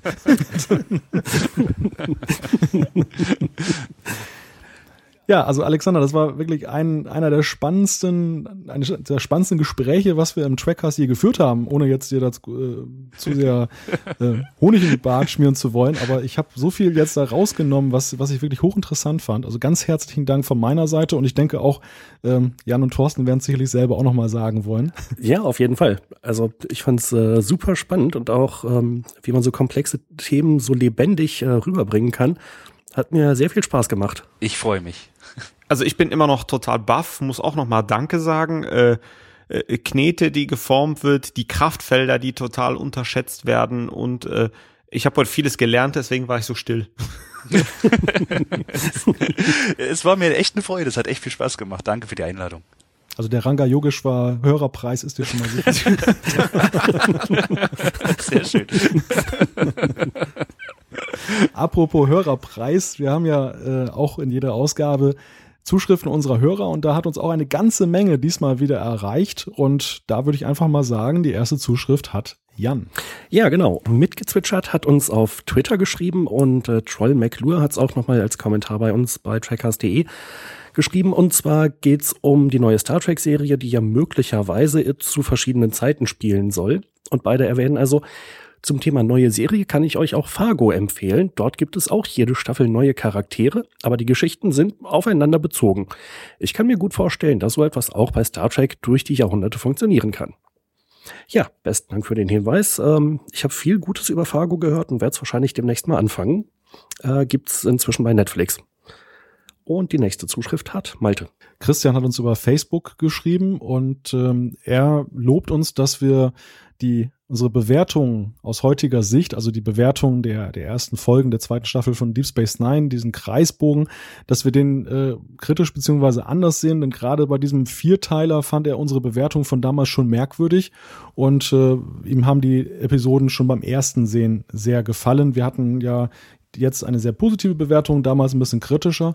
Und das führt mich zu der Frage, Alexander, wie geht dir das? Ähm, du hast ja auch Star Trek, hast du vorhin gesagt, ja schon sehr früh gesehen, also bei der Erstausstrahlung in Deutschland. Ähm, bist der Serie treu oder bist den Serien treu geblieben. Gibt es für dich auch so Folgen, wo du sagst, naja, wenn ich sie jetzt im Jahr 2016 sehe, sehe ich sie doch mit anderen Augen oder ist das relativ konstant bei dir? Das ist in der Tat wirklich konstant. Also das ist der erste Eindruck, der, der bleibt meistens hängen. Also das sehe ich sehr oft. Dass, also ich kann mich an keine Folge erinnern, die ich heute mag und die ich beim ersten Anschauen nicht mochte und umgekehrt. Also es gibt Folgen, die mag ich total, die kann ich immer und immer wieder schauen. Das habe ich auch getan. Also ich habe ja die DVDs hier alle zu Hause und es gibt Folgen, die gucke ich fünfmal in Folge, weil sie einfach so toll sind. Wow. Und es gibt Folgen auf meinen DVDs, die habe ich mir noch nie angeschaut. Ähm, da gibt's also eine absolute Hassfolge, das ist äh, Familienbegegnung. Ähm, das ist ähm, das ist die eine Folge, wo Picard nach Hause kommt, auf seinen Bruder, sich mit dem dann im Schlamm prügelt. Ähm, es ist eine ganz schreckliche Folge. Also die, die habe ich mir ein paar Mal angeguckt und ich kann mich da nicht dran gewöhnen. Also bei mir bleibt das ziemlich konstant, genau.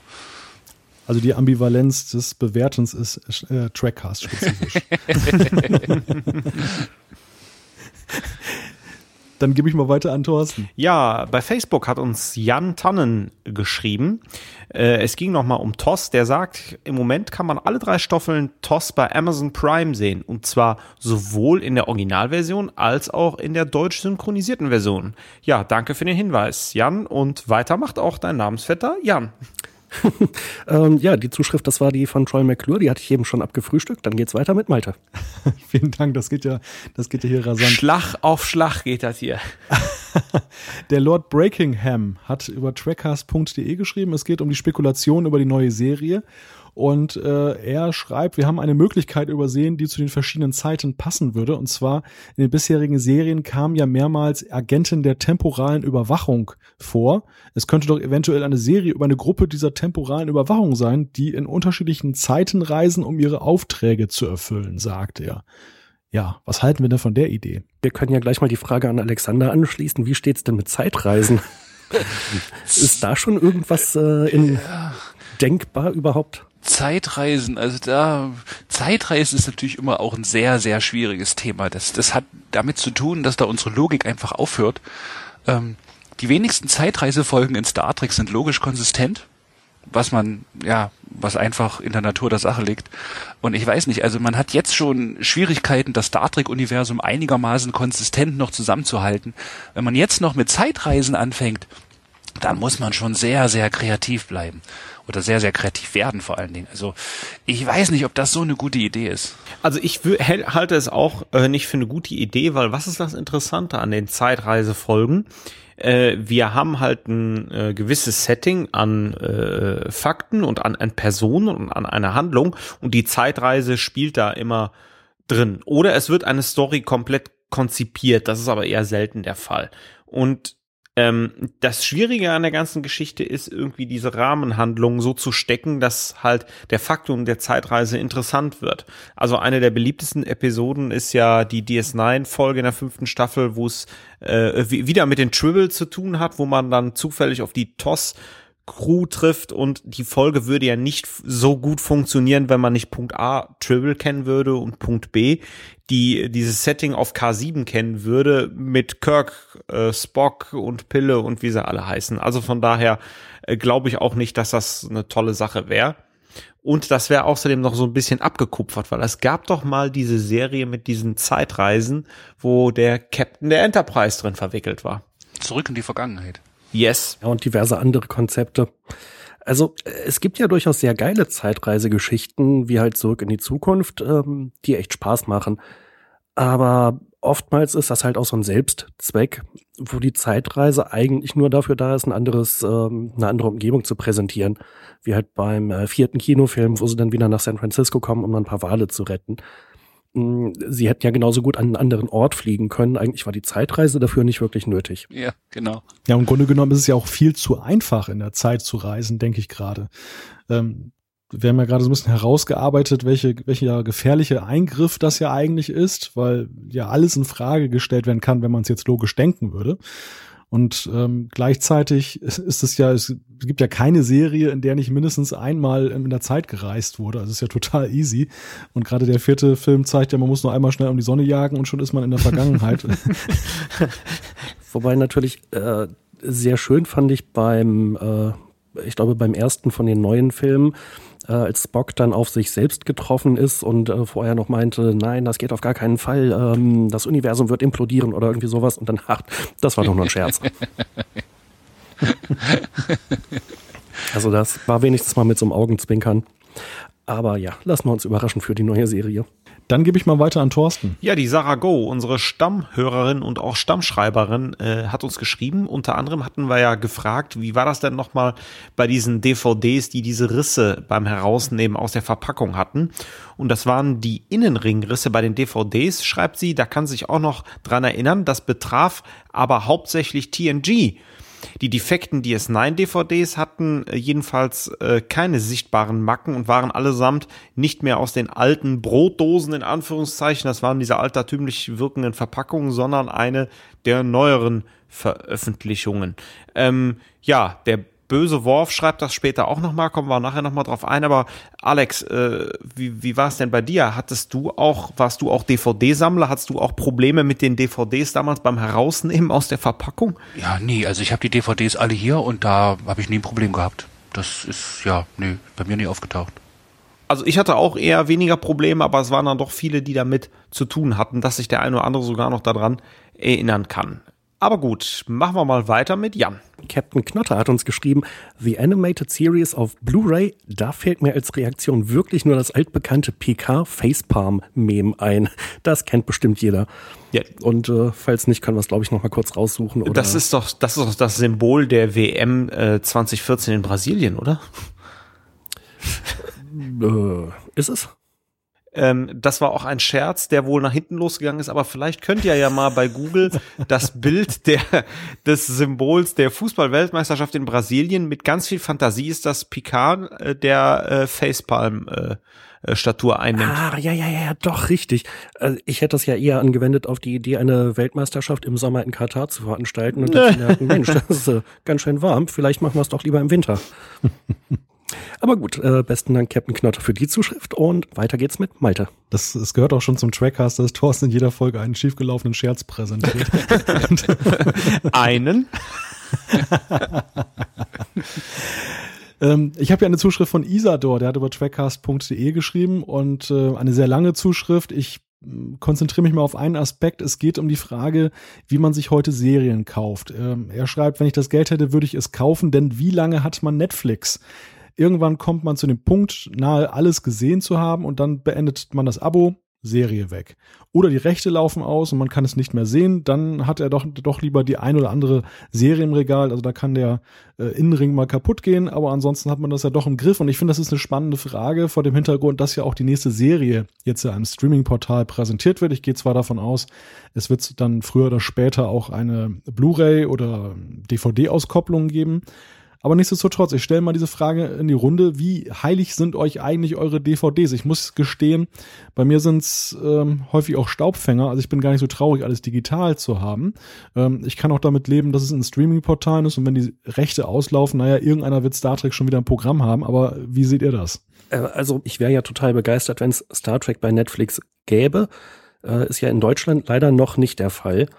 Ähm, ich finde das auch super praktisch und um jetzt Netflix als Beispiel zu nehmen, aber das trifft auf andere Dienste sicherlich genauso zu. Es kommt ja dauernd neuer Krempel dazu. Ähm, sie erwerben neue Lizenzen für alten Content, sie bringen neue Sachen, sie bringen teilweise Eigenproduktionen äh, exklusiv raus. Und ähm, im Moment hätte ich da gar keinen Grund, den Account zu kündigen. Äh, und wenn doch, ich meine, dann legt man den halt irgendwie für ein paar Monate auf Eis. Und wenn man sich denkt, hey, ich hätte mal wieder Bock, Star Trek zu gucken, dann macht man den halt mal wieder für einen Monat. Und ähm, ansonsten dieses fürchterliche Rumgefuchtel mit DVDs oder Blu-rays, oh, das kann ja gar nicht schnell genug vorbei sein, finde ich. Im Moment bin ich froh über diese TNG Blu-ray-Sammlung im Regal und ich würde mir echt gerne noch die DS9-Sammlung daneben stellen. Aber noch, noch viel mehr würde es mich freuen, wenn es einfach irgendwie auf äh, in HD rauskommt und gerne auch äh, in einem Streaming-Portal. Weitere Meinungen? Ich gebe zu, ich habe immer gern was in der Hand. Das ist also eine DVD das ist, oder eine Blu-ray, das ist vielleicht ein bisschen old-fashioned, aber das ist wie ein Buch lesen. Ich bin, gebe zu auch kein großer Kindle-Fan. Ähm, ich mag das, ein Buch in der Hand zu halten, der Geruch, das Blättern, das Geräusch, das, das gehört zum Buchlesen dazu. Und bei mir ist Star Trek schauen auch damit verbunden, dass ich eine Hülle habe, die ich aufmachen muss. Ich muss die DVD rausholen, muss die in den DVD-Player einlegen, auf Play drücken, mich zurücklehnen, am besten noch das Booklet nochmal durchschauen.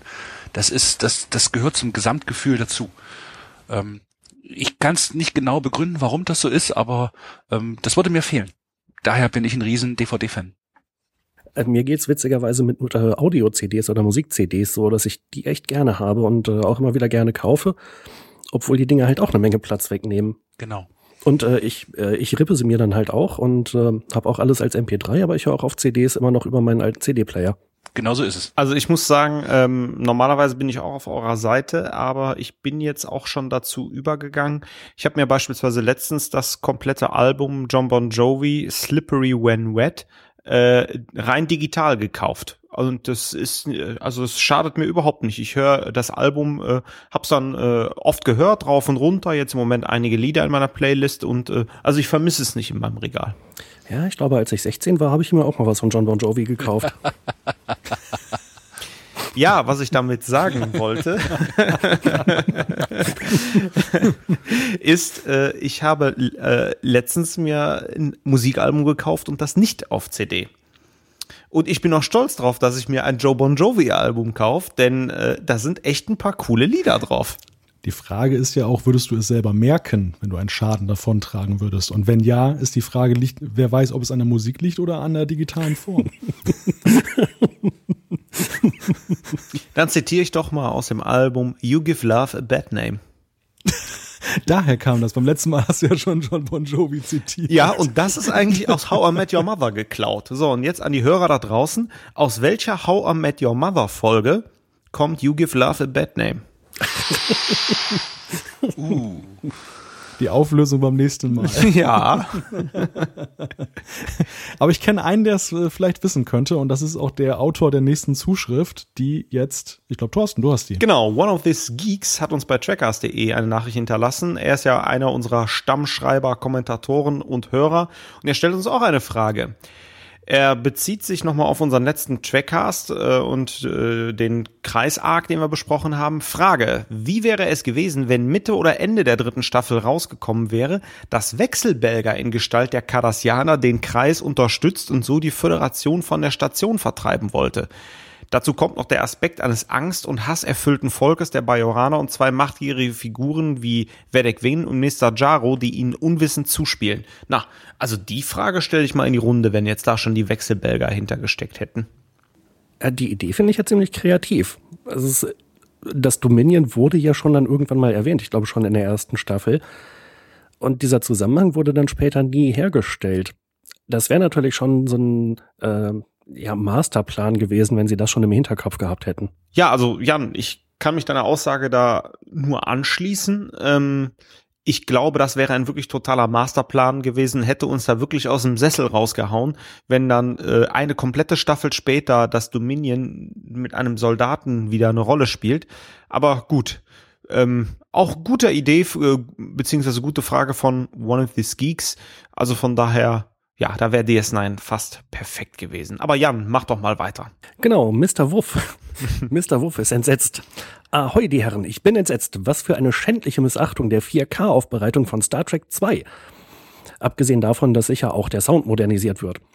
Dass der Film in quasi Kinoqualität veröffentlicht wird, ist der Hammer. Schon mal was von Heimkinos mit mindestens drei Meter oder vier Meter breiten Leinwänden gehört oder eins besucht? Das wird ja wohl Zeit. Dann versteht ihr sicherlich auch, was für ein kleiner Schatz dieser Star Trek 2 Release sein wird. Uff, wow. Ich wusste gar nicht, dass wir das äh, so runtergemacht haben, diesen Release. ähm, aber ich habe auch tatsächlich kein Heimkino. Ich freue mich einfach nur über äh, gut aussehendes, hochaufgelöstes Material. Ich freue mich auch auf den Film, aber über den sechsten würde ich mich viel mehr freuen. Hm. Also, ich habe das Ganze ja schon bei äh, in den Kommentaren irgendwie kommentiert äh, an Mr. Wuff. Äh, ich muss ihm natürlich recht geben. Ähm, wenn man da totaler Fan ist und die Technik hat, dann why not? Aber ich würde mir als ersten 4K-Film nicht Star Trek 2 holen und vielleicht ist das irgendwie so ein bisschen falsch rübergekommen. Ja, wobei ich glaube, es ist eigentlich eine ganz gute Wahl, den Film zu nehmen. Der ist ja generell äh, wird äh, als sehr gut angesehen. Zum Glück haben sie nicht den ersten dafür genommen, meiner Meinung nach. Oder den fünften. Genau. Hatten wir eigentlich, äh, nachdem wir die Filme gebasht haben, schon irgendwelche negativen Zuschriften von Leuten, die die wirklich toll fanden? Ich glaube nicht, ne? Ich glaube, die gibt's gar nicht. oh, wir haben festgestellt in diesem Trackcast, es gibt so einiges da drin. ja, gut. Ja, also äh, ich glaube, so richtig entkräften können wir die Kritik von Mr. Wurf nicht, aber ich würde sagen, das äh, ja, sieht halt jeder so, wie er sieht. Und die nächste Zuschrift hat dann Malte. Ja, der Christoph aus Erke Erkelenz, der macht sich bei Mr. Wuff auch unbeliebt, denn er kommentiert die 4K-Veröffentlichung mit dem Satz, das Melken der Kuh geht in die nächste Runde. Sehr schön. ja. Wobei nichts gegen Kühe. Also ich hatte vor ein paar Tagen einen Termin auf dem Bauernhof, Milchviehwirtschaft, echt super. Also, aber egal, das nur am Rande. Weiter geht's mit Thorsten. Was hast denn du da genau gemacht? Äh, äh, ganz nah Story über die Viehwirtschaft oder die Kühe von Namen betrachtet oder? Äh, es ging darum, Politik wollte sich darüber informieren, wie Milchviehwirtschaft heute funktioniert, vor dem Hintergrund, dass ja die Milchpreise immer mehr in den Keller gehen. Und ähm, ja, sag mal, der klassische Familienbetrieb äh, eigentlich vor dem Aus ist, wenn das so weitergeht. Das ist leider so, ja. Okay, ähm, ich mache mal weiter. Payne hat uns bei trackers.de informiert, dass Bill Shatner mal wieder äh, unterwegs ist und auch mit unser aller Lieblingsärztin in Anführungszeichen, gemeint ist natürlich Dr. Pulaski. ähm, Chaos on the Bridge ist jetzt bei Amazon.de erhältlich, ist auch, glaube ich, auf Netflix verfügbar. Also danke für den Tipp an dieser Stelle. Bill Shatner dokumentiert mal wieder die Hintergründe, wie das alles damals gekommen ist. So, Jan macht weiter. Ich muss das ja nochmal loben. Chaos on the Bridge ist eine echt gute Dokumentation. Äh, mir hat die viel Spaß gemacht. Und einige andere von diesen Shatner-Dokus, die waren da schon deutlich mh, komischer. Nett formuliert. ja. Äh, Element 115 hat uns mal wieder geschrieben. Und äh, zum Thema DS9 meint er, zu viele Köche verderben den Brei. Mir persönlich waren bei DS9 immer viel zu viele Hauptcharaktere, auf die sich die Aufmerksamkeit der Drehbuchautoren verteilen musste. Ja, finde ich witzig. Für mich ist das ja immer einer der Punkte, die mir an DS9 besonders gut gefallen haben, dass sie sich nicht nur auf drei Leute konzentrieren. Aber gut, jeder hat äh, da seine eigenen äh, Vorstellungen. Hm, ich glaube, das habe ich zu Mr. Wurf eben auch schon gesagt. Ne? Dann hat Malte die nächste Zuschrift. Ja, endlich sagt mal einer, wie es ist. Stefan Topo hat uns über trackcast.de geschrieben. Erstens, ich finde den neuen Vorspann vom Trackcast blöd. Zweitens, das Thema der Folge mag ich auch nicht. Wie auch schon euren Trackcast äh, 46 mit der ersten Staffel Deep Space Nine. Äh, ansonsten macht weiter so. Sorry, Stefan, aber das ist, das kam irgendwie lustig, dass du äh, im Prinzip alles in Frage gestellt hast, was wir in letzter Zeit gemacht haben und dann sollen wir so weitermachen. Aber einen wichtigen Aspekt finde ich, und das ist wirklich, ähm, sehe ich genauso. Ähm, er schreibt, ich finde, die Enterprise gehört zu Star Trek wie Curry zur Wurst. Mit Blick jetzt auf die neue Star Trek-Serie. Und das ist ja in der Tat eine Frage, die immer wieder diskutiert wurde, die sich hier auch zeigt. Ich finde, ähm, Deep Space Nine polarisiert ja auch sehr stark. Ähm, das liegt sicherlich auch daran, dass diese Serie auf einer Raumstation gespielt hat, dass es keine Enterprise war. Bei Voyager war es auch mal so ein bisschen der Makel für viele Fans. Und ähm, für mich ist eigentlich die Frage, ja, neue Serie auf der Enterprise. Was sagt ihr dazu? Auf jeden Fall. Also ich finde das Zitat von Stefan irgendwie total cool, dass äh, zu Star Trek die Enterprise gehört wie Curry zur Wurst. Ähm, ja, also irgendwie die Enterprise hat schon irgendwie Style, weil es die Enterprise ist und ist irgendwie ikonisch und irgendwie gehört es auch für mich dazu, auch wenn ich großer DS9-Fan bin, aber ja, Enterprise ist halt eine Enterprise. Also ich finde ja, DS9 ist zusammen mit TNG einfach meine Lieblingsserie aus dem Star Trek-Universum und deshalb, das geht auch sehr gut ohne Enterprise oder mit einem ganz kurzen Besuch in der allerersten Folge nur. Ich gebe zu, ich muss ihm da voll recht geben. Eine Currywurst ohne Curry schmeckt nicht und Star Trek ohne Enterprise finde ich persönlich ein bisschen fade. Ähm, aber es ist wirklich persönliche Geschmacksfrage, aber ich, ich sehe das auch so. Die Enterprise gehört irgendwie dazu ein schönes Meinungsbild, mit dem ich jetzt an Thorsten weitergebe. Ja, Danjo 2063 hat bei trackcast.de uns geschrieben. Generell gehört die Kreisquadralogie zu den langweiligsten Episoden in Star Trek Raum. Nicht zu Unrecht wird sie auch nie wieder erwähnt und Bajor danach mehr oder weniger auf die zweite Reihe verbannt. Ja, auch, ja, wie Malte schon sagte, DS9 polarisiert hier. Ähm, ich teile deine Meinung, aber gerade im zweiten Satz nicht so ganz. Bajor ist immer mal wieder Thema äh, auch in Deep Space Nine, sowohl von religiöser Seite, da gibt's ja die Kai-Wahl, äh, die äh, ganz wichtige Episode Heilige Visionen, dann die Episode, wo der andere Abgesandte aus dem Wurmloch kommt. Also, dass dieser Bajor-Bogen und die, der Religionsbogen geht weiter und auch Bajors Beitritt zur Föderation, der danach in der Serie durch Cisco wieder verhindert wird und dann äh, trotzdem irgendwie der Nicht-Angriffspakt, der geschlossen wird. Ähm, also das ist, wird schon immer mal wieder erwähnt und äh, trägt die Serie auch so ein bisschen. Deswegen würde ich äh, die deine Aussage nicht ganz unterstützen hier an der Stelle, Daniel. Okay, Jan, mach dann weiter. Tasmanius hat uns geschrieben und äh, gesteht, ja, ich habe fremd gehört, ganze neunmal. aber ihr seid mir immer noch die Liebsten. und er bezieht sich, wenn ich mich nicht ganz stark täusche, auf den Rewatch-Podcast von Iris und Lucy, in den ich inzwischen auch mal reingehört habe. Und äh, ich finde das total spannend. Äh, die haben sich auch gerade die erste Staffel DS9 angeguckt. Und ich finde, die haben einen komplett anderen Blick auf die Serie, als, äh, als wir das hatten. Äh, deshalb war da für mich auch ja nochmal viel Neues dabei oder viele andere Aspekte. Echt witzige Sache. Und dann geht's weiter mit Malte. Ja, die folgende Zuschrift ähm, passt wie die Faust aus Auge, ähm, dass ich sie vortrage.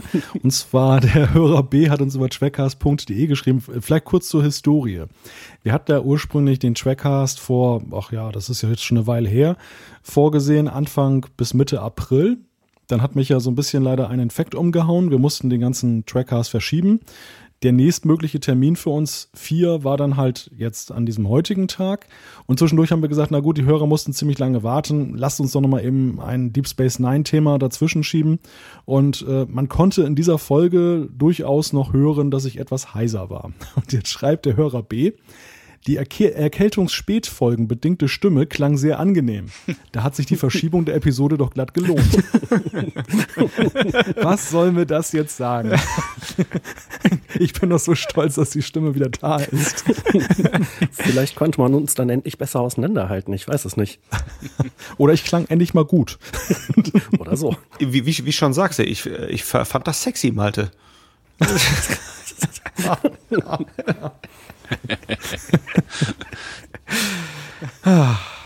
ja, ich glaube, ja. ich mach mal weiter, oder? Besser wäre das. Der böse Worf hat uns bei trackcast.de geschrieben. Nicht der gute, sondern der böse Worf diesmal. Hallo Männers, ich habe mich nun durch alle Trackcast-Episoden durchgehört. An dieser Stelle finde ich das ja total faszinierend. Erstmal ganz, ganz vielen lieben Dank, dass du uns geschrieben hast, böser Worf. Ähm, letzten Endes äh, fasziniert mich das total, wenn Leute sich echt von der, von der Pike auf den Trackcast anhören und da Spaß an allen Episoden haben und wir immer noch neue Hörer gewinnen, äh, die sich die Folgen anhören. Also das ganz großes Tennis für uns und das geht auch runter wie Öl. Also auch danke, dass du uns da schreibst an der Stelle. Aber er schreibt auch noch zu unserer Frage, wie ich auch damals bei Sarah, wie ich auch gerade bei Sarah Go gesagt hatte, bei der, es ging um die DVD-Probleme. Bei der damaligen DVD-Veröffentlichung von TNG, schreibt er, gab es dieses Problem mit den Innenringrissen. Auch gab es Probleme mit einigen asynchronen Tonspuren. Dafür wurde ein Umtausch angeboten. Bei der DS9-Veröffentlichung gab es auch Tonprobleme, aber dort wurde mit der nachfolgenden DVD-Box eine Ersatz-DVD mitgeliefert. So, und jetzt sind wir wieder im Bilde, dank Sarah Go und dem bösen Worf, was da damals passiert ist. Ich konnte mich da wirklich nicht mehr dran erinnern. Danke auf jeden Fall an der Stelle nochmal und Jan macht weiter. Genau, äh, Sani hat uns auf trackcast.de geschrieben. Da ging es um die Frage, wenn wir, äh, äh, wenn wir TOS besprechen wollen, dann müssen wir es ja auch erstmal gucken. Und ähm, äh, schreibt, ich könnte da vielleicht etwas Abhilfe verschaffen. Ich habe alle drei Staffeln auf Blu-ray und äh, würde sie zwar nur ungern ausleihen, aber vielleicht könnte ich euch bei einem Toscast als Zuseher und Detailwisser zur Seite stehen. Oder man versucht ein Treffen zu arrangieren, äh, sieht sich die entsprechenden Folgen an und castet dann los. Äh, Finde ich als Angebot total nett. Aber da muss ich ja dann auch wieder sagen, wenn ich mir TOS angucke, dann möchte ich eigentlich schon die komplette Serie sehen und äh, nicht ja eine einzelne Folge oder oder zwei Folgen, die man dann direkt im Anschluss bespricht. Und ähm, also ich glaube generell würde ich eher sagen, wenn wir Leute einladen, dann äh, melden wir uns. Oder wie seht ihr das? Ja, sehe ich ganz genauso. Also ähm, ich finde das, fand das Angebot total süß und total lieb von Sani, aber ja, wenn kümmern wir uns da selbst drum und ich glaube, wir haben auch alles ein andere bisschen äh, verschiedene Sehgewohnheiten und wie man sich das anschaut und äh, ja, und wie ich ja beim letzten Mal auch in der Ta Statistik sagte, äh, wir haben ja öfters mal Gäste in der Sendung und ja, wie auch heute ist das ja, wie ich finde, bis jetzt total spannend und bereichernd. Ja. Mal abgesehen davon, dass es gar nicht so einfach ist, uns drei zur gleichen Zeit und dann oben drei noch in einen Ort zu bringen. Deshalb interessiert uns das Thema Beam ja auch so sehr. Auch, dass wir da irgendwo mal eine Lösung finden. Ja, die nächste Zuschrift hat Malte dann wieder. Ja, Deus Figendi hat uns über äh, trackcast.de geschrieben. Es geht auch nochmal um Deep Space Nine, zweite Staffel, der Kreis. Und ähm, er schreibt, ihr habt mehrmals erwähnt, dass die Sternenflotte sich intolerant zeige, wenn es darum ginge, andere Inhalte zu unterrichten. Also ich gestehe erstmal zu, ähm, dass ihr nicht Sternenflotte, sondern Föderation der Vereinten Planeten meintet, aber davon ab, es war Keiko, die da intolerant war, nicht die Föderation. Wenn Malte sich vorbildlich zeigt, sagt ja auch niemand, oh, da verhält sich Deutschland und die Europäische Union aber vorbildlich. Interessanter Aspekt. Ist nicht ganz von der Hand zu weisen auf der einen Seite, aber bei genauerem Nachdenken muss man ja sagen, dass ja Keiko auch niemand auf der Station widerspricht. Und deshalb, ja. Also, als wir das besprochen hatten, da wollte ich ja eigentlich auch noch so ein bisschen Kritik anbringen, aber ich glaube, wir waren dann schnell zum nächsten Punkt rübergegangen.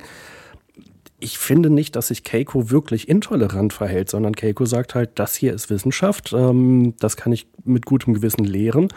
Und das andere ist, ähm, äh, das ist Religion, das ist Fiktion.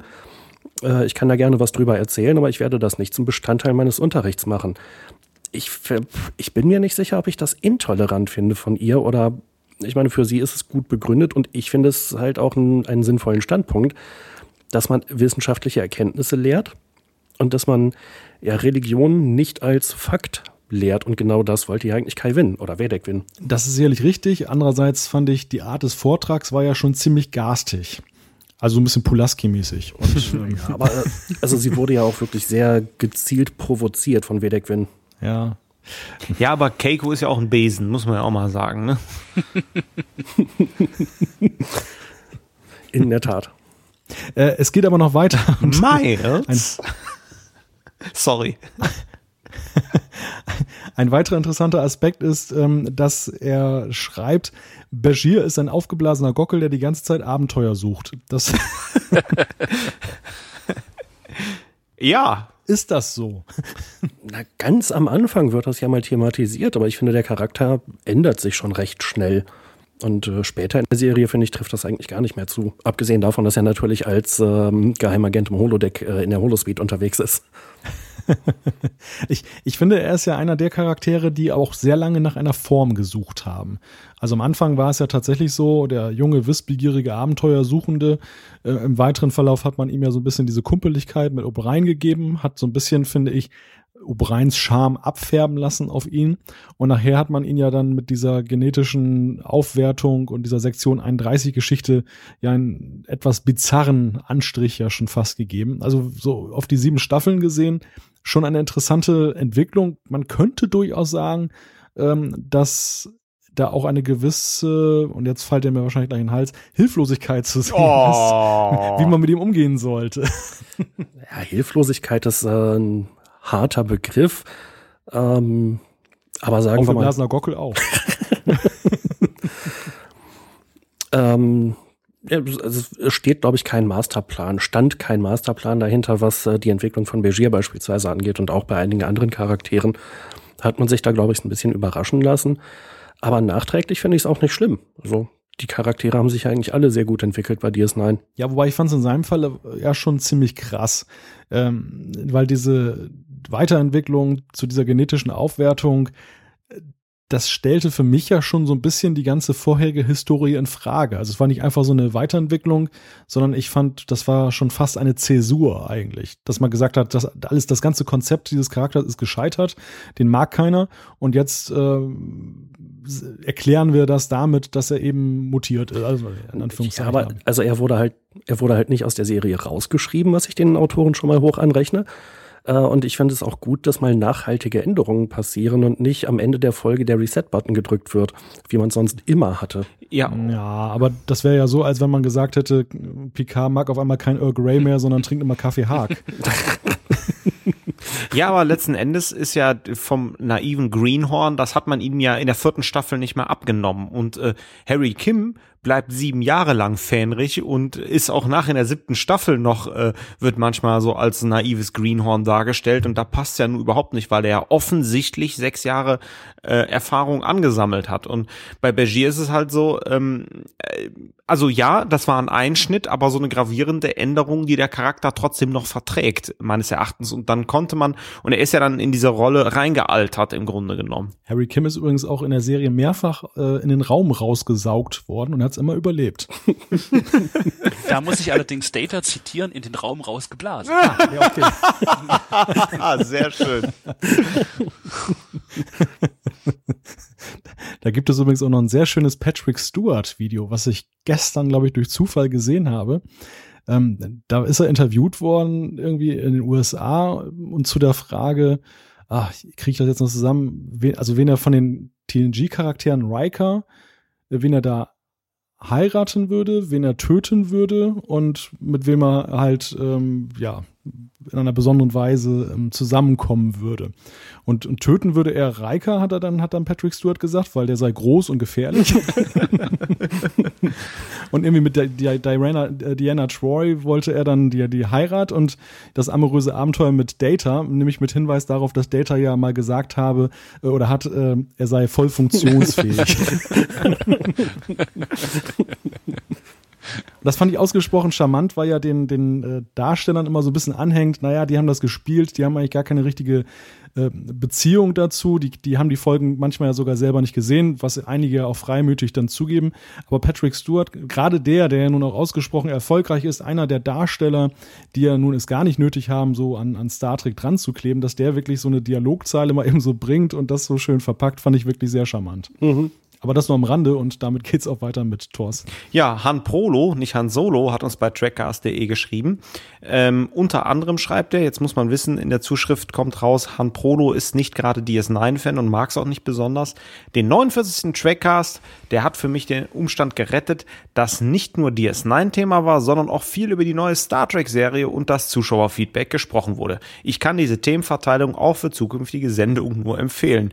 Ja, das ist ein ganz interessanter Aspekt. Ähm, wir bauen ja unsere Sendung tatsächlich so auf. Hauptteil gibt's immer, Feedback besprechen wir auch immer sehr intensiv, aber auch ein paar News und haben so ein bisschen so Gespräch drumherum. Und so wollen wir es eigentlich auch beibehalten. Das heißt also, unsere Sendungen ähm, ja, haben eigentlich, sind eigentlich immer ähnlich aufgebaut und äh, ja, uns freut, wenn auch das ankommt, wenn wir so ein bisschen thematische Abwechslung halt in der Sendung haben, aber trotzdem die Struktur immer ist, ich bin auch Gewohnheitstier, deswegen muss auch so sein. Spiel und Spaß für die ganze Familie. Ja, das ist ja das Überraschungsei der, der Podcasts. So, weiter geht's jetzt mit Jan. Genau, Bert hat uns geschrieben und äh, hat für uns und äh, eigentlich auch für euch alle einen Hinweis und er schreibt, es gibt seit einigen Monaten das neue Rollenspiel äh, oder RPG Star Trek Spiel Star Trek Timelines für Android und äh, iOS. Und ähm, es gibt wohl ein bisschen Kritik an diesem Spiel, weil es ähm, sehr nach Pay to Win aussieht. Also wenn man gut vorankommen will, äh, dann heißt es häufig, da muss man sehr viel investieren. Äh, Bert schreibt, dass er mit einem Einsatz von ungefähr fünf Euro sehr, sehr weit kommt und diese Pay-to-Win-Kritik nicht so nachvollziehen kann. Also äh, seiner Zuschrift nach scheint das ein Spiel zu sein, was äh, durchaus interessant und gut gemacht ist und wo man durchaus mal reingucken kann. Ja. Ich selbst habe es noch nicht ausprobiert. Also ich habe es jetzt mal zwei Wochen gespielt und es wieder deinstalliert, weil äh, ja, also das, das ich kann die Kritik nachvollziehen. Also es wird an jeder möglichen Straßenecke äh, in dem Spiel sozusagen äh, wird man schon darauf hingewiesen, jetzt doch mal ein bisschen Geld in die Hand zu nehmen. Und äh, ich glaube, der Vorsprung, den man dann hat, der ist dann mal enorm, bis das Geld aufgebraucht ist. Ähm, das ist so eine Mischung aus Browser-Game, die RPG-Elemente sind naja, also man kann den Charakter ein bisschen entwickeln, hat aber auch keinen Einfluss auf die Entwicklung und äh, ist ganz nett gemacht, aber wie gesagt, äh, länger als zwei Wochen habe ich es auch nicht ausgehalten. Also von daher ist nicht auch wirklich komplex, aber ein paar liebevolle Star Trek-Details sind drin. Wäre das jetzt eine gute Gelegenheit, ein bisschen Schleichwerbung zu machen für das kostenlose Quiz für Trekkies? Ja, das ist, das ist viel interessanter. Kann ich wirklich nur empfehlen. jo, äh, ich glaube, das äh, war dann tatsächlich das Feedback. 22 Zuschriften heute. Ich glaube, es könnte ein neuer Rekord sein oder jedenfalls nah dran. Ende Banane, was das Feedback angeht. Mir ist gerade noch eingefallen, vielleicht äh, stecken ja die Ferengi dahinter, hinter Star Trek Timelines. das wäre durchaus eine Erklärung. Vielleicht sogar der große Nagos persönlich.